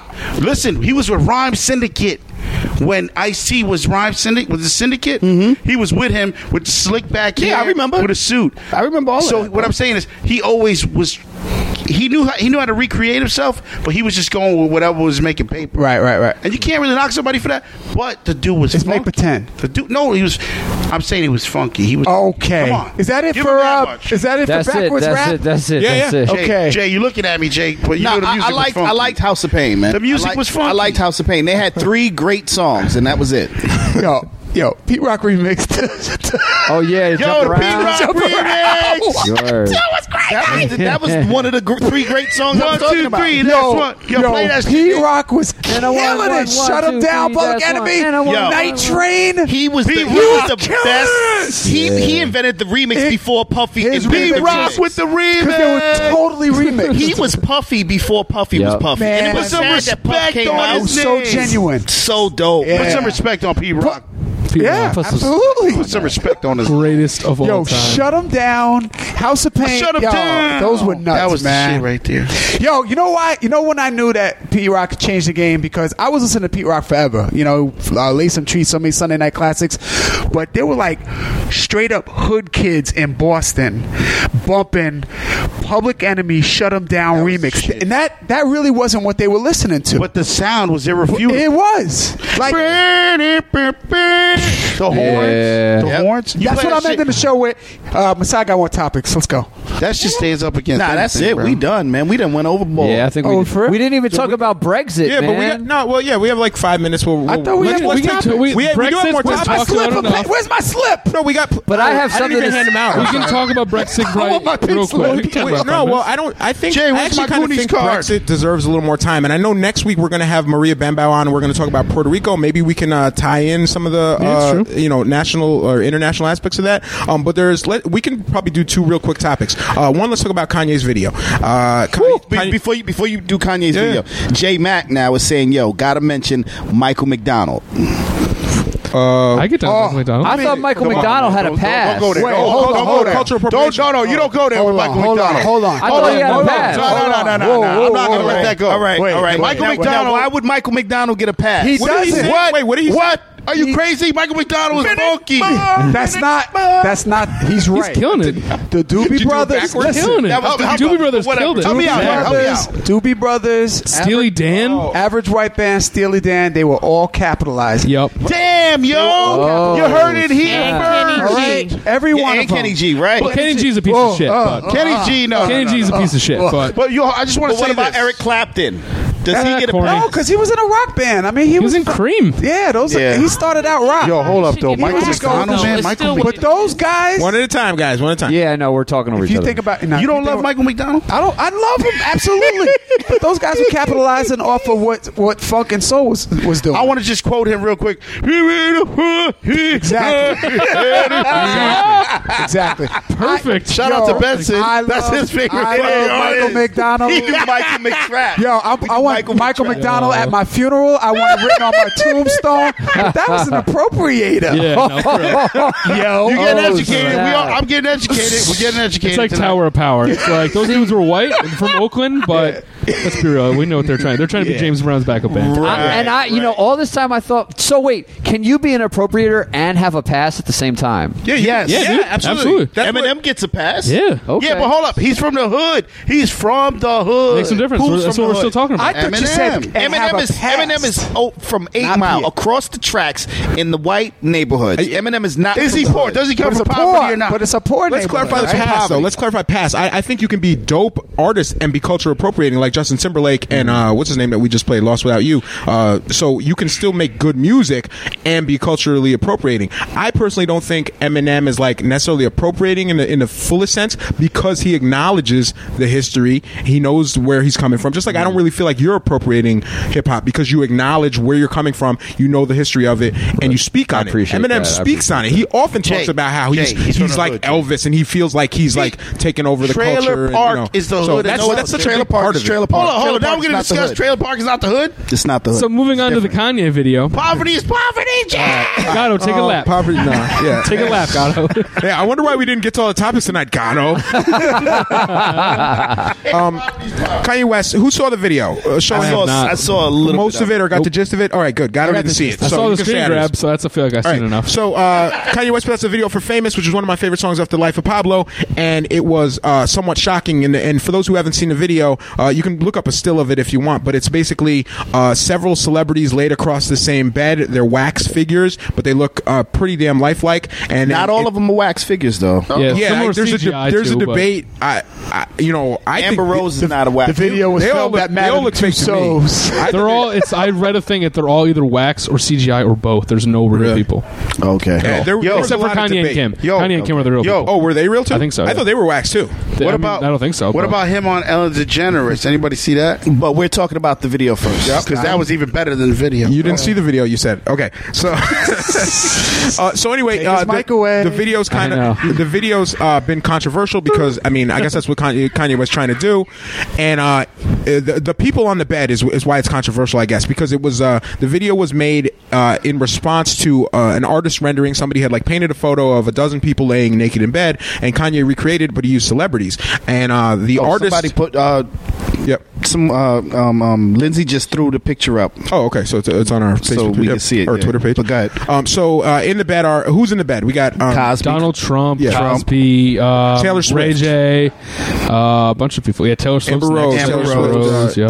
Kim Kardashian, um, the the woman from the Vogue magazine. Um, uh, who's all the way to the left? I'm trying to remember I who else it was. I But it, so it's I a it's a lot of people who are famous, and then that's the name of the video. But it's kind of shot. The video is shot in in what's reminiscent of like an amateur home video, and you kind of get this feeling of it's like a snuff film almost a little bit, or at, and at least that's what Lena Dunham said, uh, who wrote Girls. She and, and I kind of agree with her in that respect. It was like intentionally shot as an amateur video, so it looked like a home movie, kind of like this was uh, at the end of an orgy in someone's basement, and you're just like seeing something you're not supposed to be seeing, type of thing. Uh, so it's voyeuristic in that sense. Uh, I wasn't crazy about the video, even though I love the song, and there were parts of the video where I just felt uncomfortable with because like I, I, I really don't I didn't really didn't like seeing Rihanna in bed with a rapist like Bill Cosby's in bed next to like I just don't I, I get he was trying to be like provocative and shock value and stuff but that made me really like just really like queasy to watch and I, I just can't come to grips with why that's okay. You know I wouldn't want to see that happen like especially I don't want to see like a black woman laying in bed. I don't care what the circumstances are with a known rapist and that's just like for you to sell CDs so I had issues with it and I hate Lena Dunham. I really didn't want to agree with her but I see where she's coming from with it. Um, did anyone else have, how was your reaction when you saw the video? Like how'd you feel about it? Did it make you like the song more or less or were you just like this is Kanye being Kanye again I, I didn't like the video, not because I was offended by it, Hmm. but I just didn't like the video. I didn't think it was interesting Mhm. enough. Um, I don't think showing naked celebrities in bed is not enough for me. Yeah. Um, I, I do kind of like I like the song "Famous." Um, it's just like another opportunity to show his wife naked because that's really her laying there ass up. Mhm. Um, and and Caitlyn Jenner and Caitlyn. Jenner is there. Um, I understand the concept though. So as an artist, as a poet, you know, I use words. I take license with words all the time, Mhm. and he's taking license with this imagery. Even the um, Bill Cosby laying next to a um, this Rihanna in this bed. You know. He's basically making the statement that we're all in this together. yeah. This is something that we are all sort of perpetuating. All these controversies are interconnected, and that's the truth. And it's ugly and uncomfortable. So I think it's supposed to make us feel mm-hmm. queasy in a way. I just wish it wasn't him. I just, it's just hard for me to. I- Yeah, I, I, you're right. If I if somebody else if someone else had done that, I probably would be more open to the idea of it. But yeah, I, I I'm cool with like the uncomfortable aspect. I just don't feel like necessarily he's the person who should be like speaking on, uh, you know, sexual assault and like putting these images together, especially because he's come out to defend Cosby. Uh, Yeah, So that's- uh, I, I just I don't know. It just seemed like he was he was way out of his league there. Um, plus, it was kind of a, a spoof. You know, it was like basically a ripoff of someone else's artwork, and the artist said he appreciated it. I'm assuming he got an enormous flatbed check of money to do this, so Ah. he's a little biased. I'm sure they Um, bought him. Uh, well, uh, Nate, true. What did you guys think when you saw it? Uh, fuck Tidal. Fuck Tidal. Oh, because you couldn't see. Oh, Tidal streamed it. and Yeah, then- I mean, basically, yeah, I I didn't even put the effort into, be, and I'm not. I Yeah, all refuse these, to get a like, Tidal streaming membership subscription because shits. I, as a DJ, I've said this. I want to own my music, and Yeah. Tidal is preventing me from owning the Life of Pablo. I cannot own a hard copy or even a digital copy of the Life of Pablo, and so as a DJ, unless I got the connects to I'll like send you- get I'll it, send you the, uh, Well, link. look, Oh, no, we look, have look, it. look, but We wait, have but it, wait, but we've had the- the. Mr. I mean, I have it. I have sent- I have sent it. him the bootleg. But it's it's it, it, the point. The point is that as a DJ, if I hadn't been able to get my my hands on the bootleg, yeah.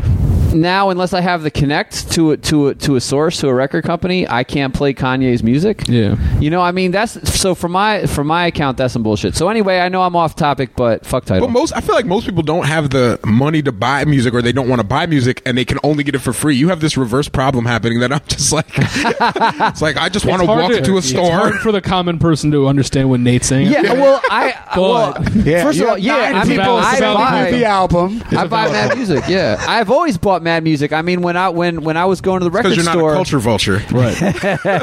The- well, that's true. A lot of times. It's times, really because you're an artist yourself and you understand the fucking work that goes into it, so you appreciate when other people do it as well. Well, and I also want to give people like Talib Kweli and whoever else my money. I want. I don't want my money to go to the owners of Walmart. I don't want my money to go to wherever else. Sometimes I have to give The my money. all-white the gas people that own the Tidal. gas stations.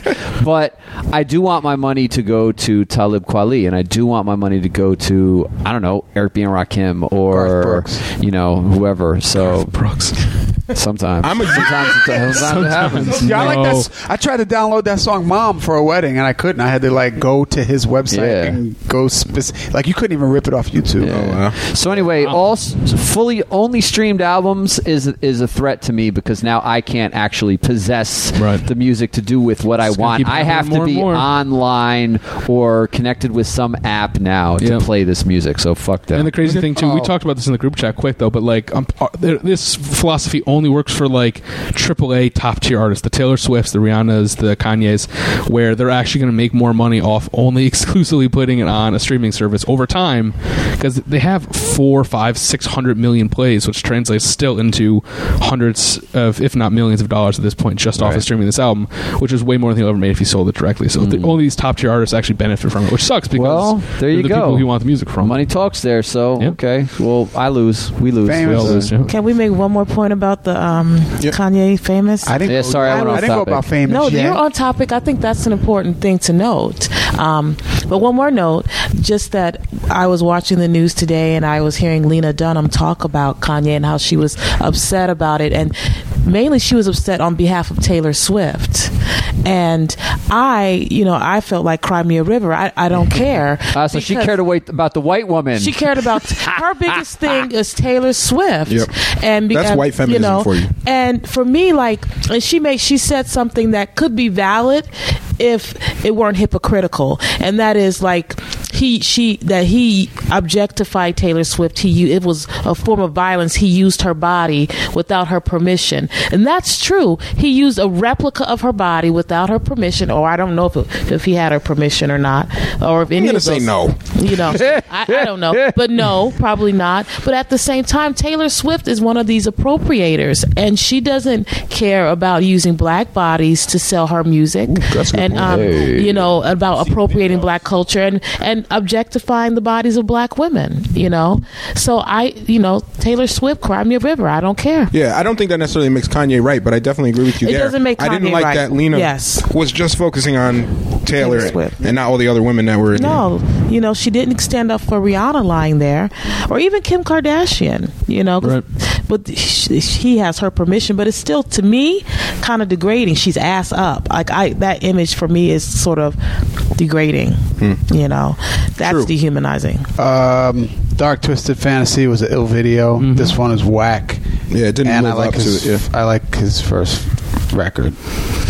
I haven't Me seen the video, I like his but first I can three imagine. records, and that's it. yeah. If you've seen the And the photo, you've seen the video. I've seen the yeah, that's what I If figured. you've seen the photo, you've pretty much seen the video. I've been watching a lot of Kanye interviews lately, and I can just really Shout see out this. to Upgrade. He just said Yeah, I just physical that, copies yeah. for life. But go ahead. No, Word. there's like I've been watching a lot of his interviews, and you can just see that there's the man is, I mean, undoubtedly a genius musically. I think he doesn't get the respect he really deserves mm-hmm. for most people, I guess. But you can tell, I think he had a lot more layers to this, and for whatever reason, he's not discussed. He never seems to discuss. He never feels like he has to validate his Yeah. releases. He just kind of puts it out. and is like, if you get it, you get it. If you don't, fuck you. It's not for me to explain to you, which I kind of respect as an artist too. Just being like, this is what this is how I feel. If you get it, you get it. If you don't, you don't. Either way, you're fucking talking about it, and you're half these people are signing for Tidal subscriptions. You know, so if you get a chance, anyone who uh, seen the video, read the uh, account of the original artist who made the painting because uh, the way Kanye reached out to him was pretty intense. He just made the whole video first, and then reached out to the artist and was like, they they re- approached the artist to like Kanye would like to use your painting for inspiration for his video. Would you come out to L.A. tomorrow? This guy's in another part of the country, and he's like, uh, I guess so. Kanye West wants to see me. He flies Yeah. him out there. I think they're going to talk about an art project, and Kanye's like, Here's the video I made. oh my god, What do you think? And that's Kanye being Kanye. yeah, that's like and this is after he had paid millions to have all these Right. wax statues made and the CG and everything, and then the guys just like got to see the whole video. Well, I guess that's cool. Yeah, Guess you know, like permission. Sure, permission granted. Even, you know, even though I didn't see this, I did see the Dark Twisted Fantasy, and you got to give Kanye credit because he's being creative. He's he's going beyond the, the trying to be uh, even cool and current. He's really an artist in the sense of Yeah, he pushes the he's- envelope He's avant garde. He's Yeah. out there, Yeah. and that's why you got to give him respect. Yeah. cool. I mean, that's just my. We're take still, on ta- you know, we're talking about it, and I think that's what he wanted. So I mean, Yeah. I, he, he definitely definitely got that to That's happen, work, and I think, I'm sure that's what he wanted to have It- it's happen. gonna fly over Wasn't- a lot of people's heads. That's where he's at with it. or He's- under he's some out there. people's heads. I mean, where depending how you look at it, but uh, or where you're laying on the bed, I guess. Yeah, right. um, but either way, I, I, I really like that song, um, and uh, I'm, I'm glad there's some video treatment for it. But uh, Mm-hmm. I like the record too, Life of Pablo. Check it out. Yeah, the song is dope. I actually played that song at Soulfire Farm. Oh yeah. Oh yeah, you would like because there's like that reggae little. Oh man, the ref- bomb, the yeah. bomb, bomb. Swizz Beatz made that beat, Yeah, of man. course he did. he killed that. That song is so fire. So unbelievably good Yeah. It was so. let's let's wrap it up. We got, we have some good topics, but we're we can actually uh, put some of those to next week. Uh, if you guys are listening, subscribe to our podcast. Be sure to go to beatshotmusic.com, get the tickets for the music festival. Uh, when we come back next week, we're going to have Maria Benbow, and we're going to talk about uh, the crisis in, in Puerto Rico and uh, the Promesa Act and and a few uh, other international issues. And uh, that will be our last episode before the festival, right? Yep. Is it next week. Yeah. Yeah. Yep, we're gonna play um a lot of the beat shot artists next week. Dope. All right. So yeah, that, I, we did this last are year. we? Yeah. Yeah, Are we we? should. We always we did we did that last year. We are now. We're doing it Talking now. ass talkers. We're playing your Can't play any solutions. Hope music sent the good anymore. ones. Let's play some music next week. Uh, so yeah, so this is Masai signing off. JB and I'm out. Shout out to Jody G. uh, Nate the Great, and I'm out. Arigato and about. Steve Struess alive at five Thursday, six p.m. or five p.m. What? Go check it Oh out. yes, that's Thumb right. Gospel. Thumb Thumb Gospel is playing This Thursday, this yeah, coming we're Thursday. doing music of Michael Jackson. We're doing oh. almost all of the Off the Wall album. Oh my Oh. In jazz god. and fusion. It's gonna be fucking unbelievable. Come oh, check it out. Oh, oh Thursday, Wow. live at five. We'll be there. Five p.m. No, either if I can't go. Tanisha signing off. The wordsmith. Y'all wasn't supposed to hear that. DJ, DJ True Master, save the world if you can. I think that- All right. Good night, everybody. Peace. Peace. Another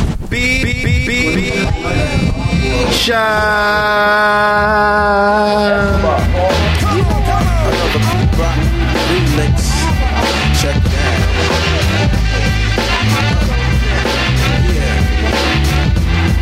Check it out.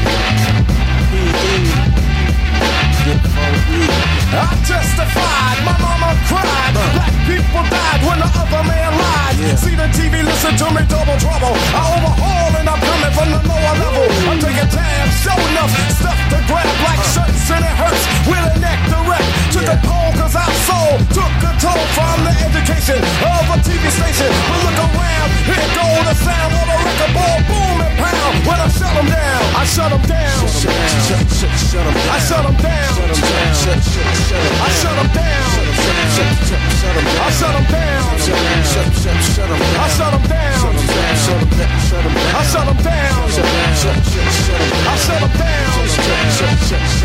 Shut 'em, shut 'em down. Shut, shut 'em down. Yeah. It's funky.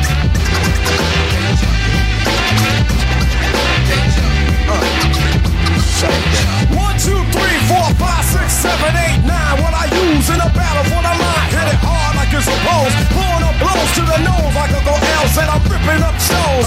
Being what it is is only five percent of the bins. I'm adding woes. That's the way it goes. See you think I rake. I never drank point blank. I own loans. Suckers got me running from the bank. Civil liberty. I can't see the pay fee. I never saw a way to have to read the law. Then become a victim of a lawyer. Don't know you never saw it. Take cues. Getting me sued. Playing games with my head. What the judge said. Put me in the red. Got me thinking about a trigger to the lead. No, no, my educated mind say suckers gonna pay anyway. There's gonna be a day cause the truth they roll in. I posse up home from the ground, ready to go.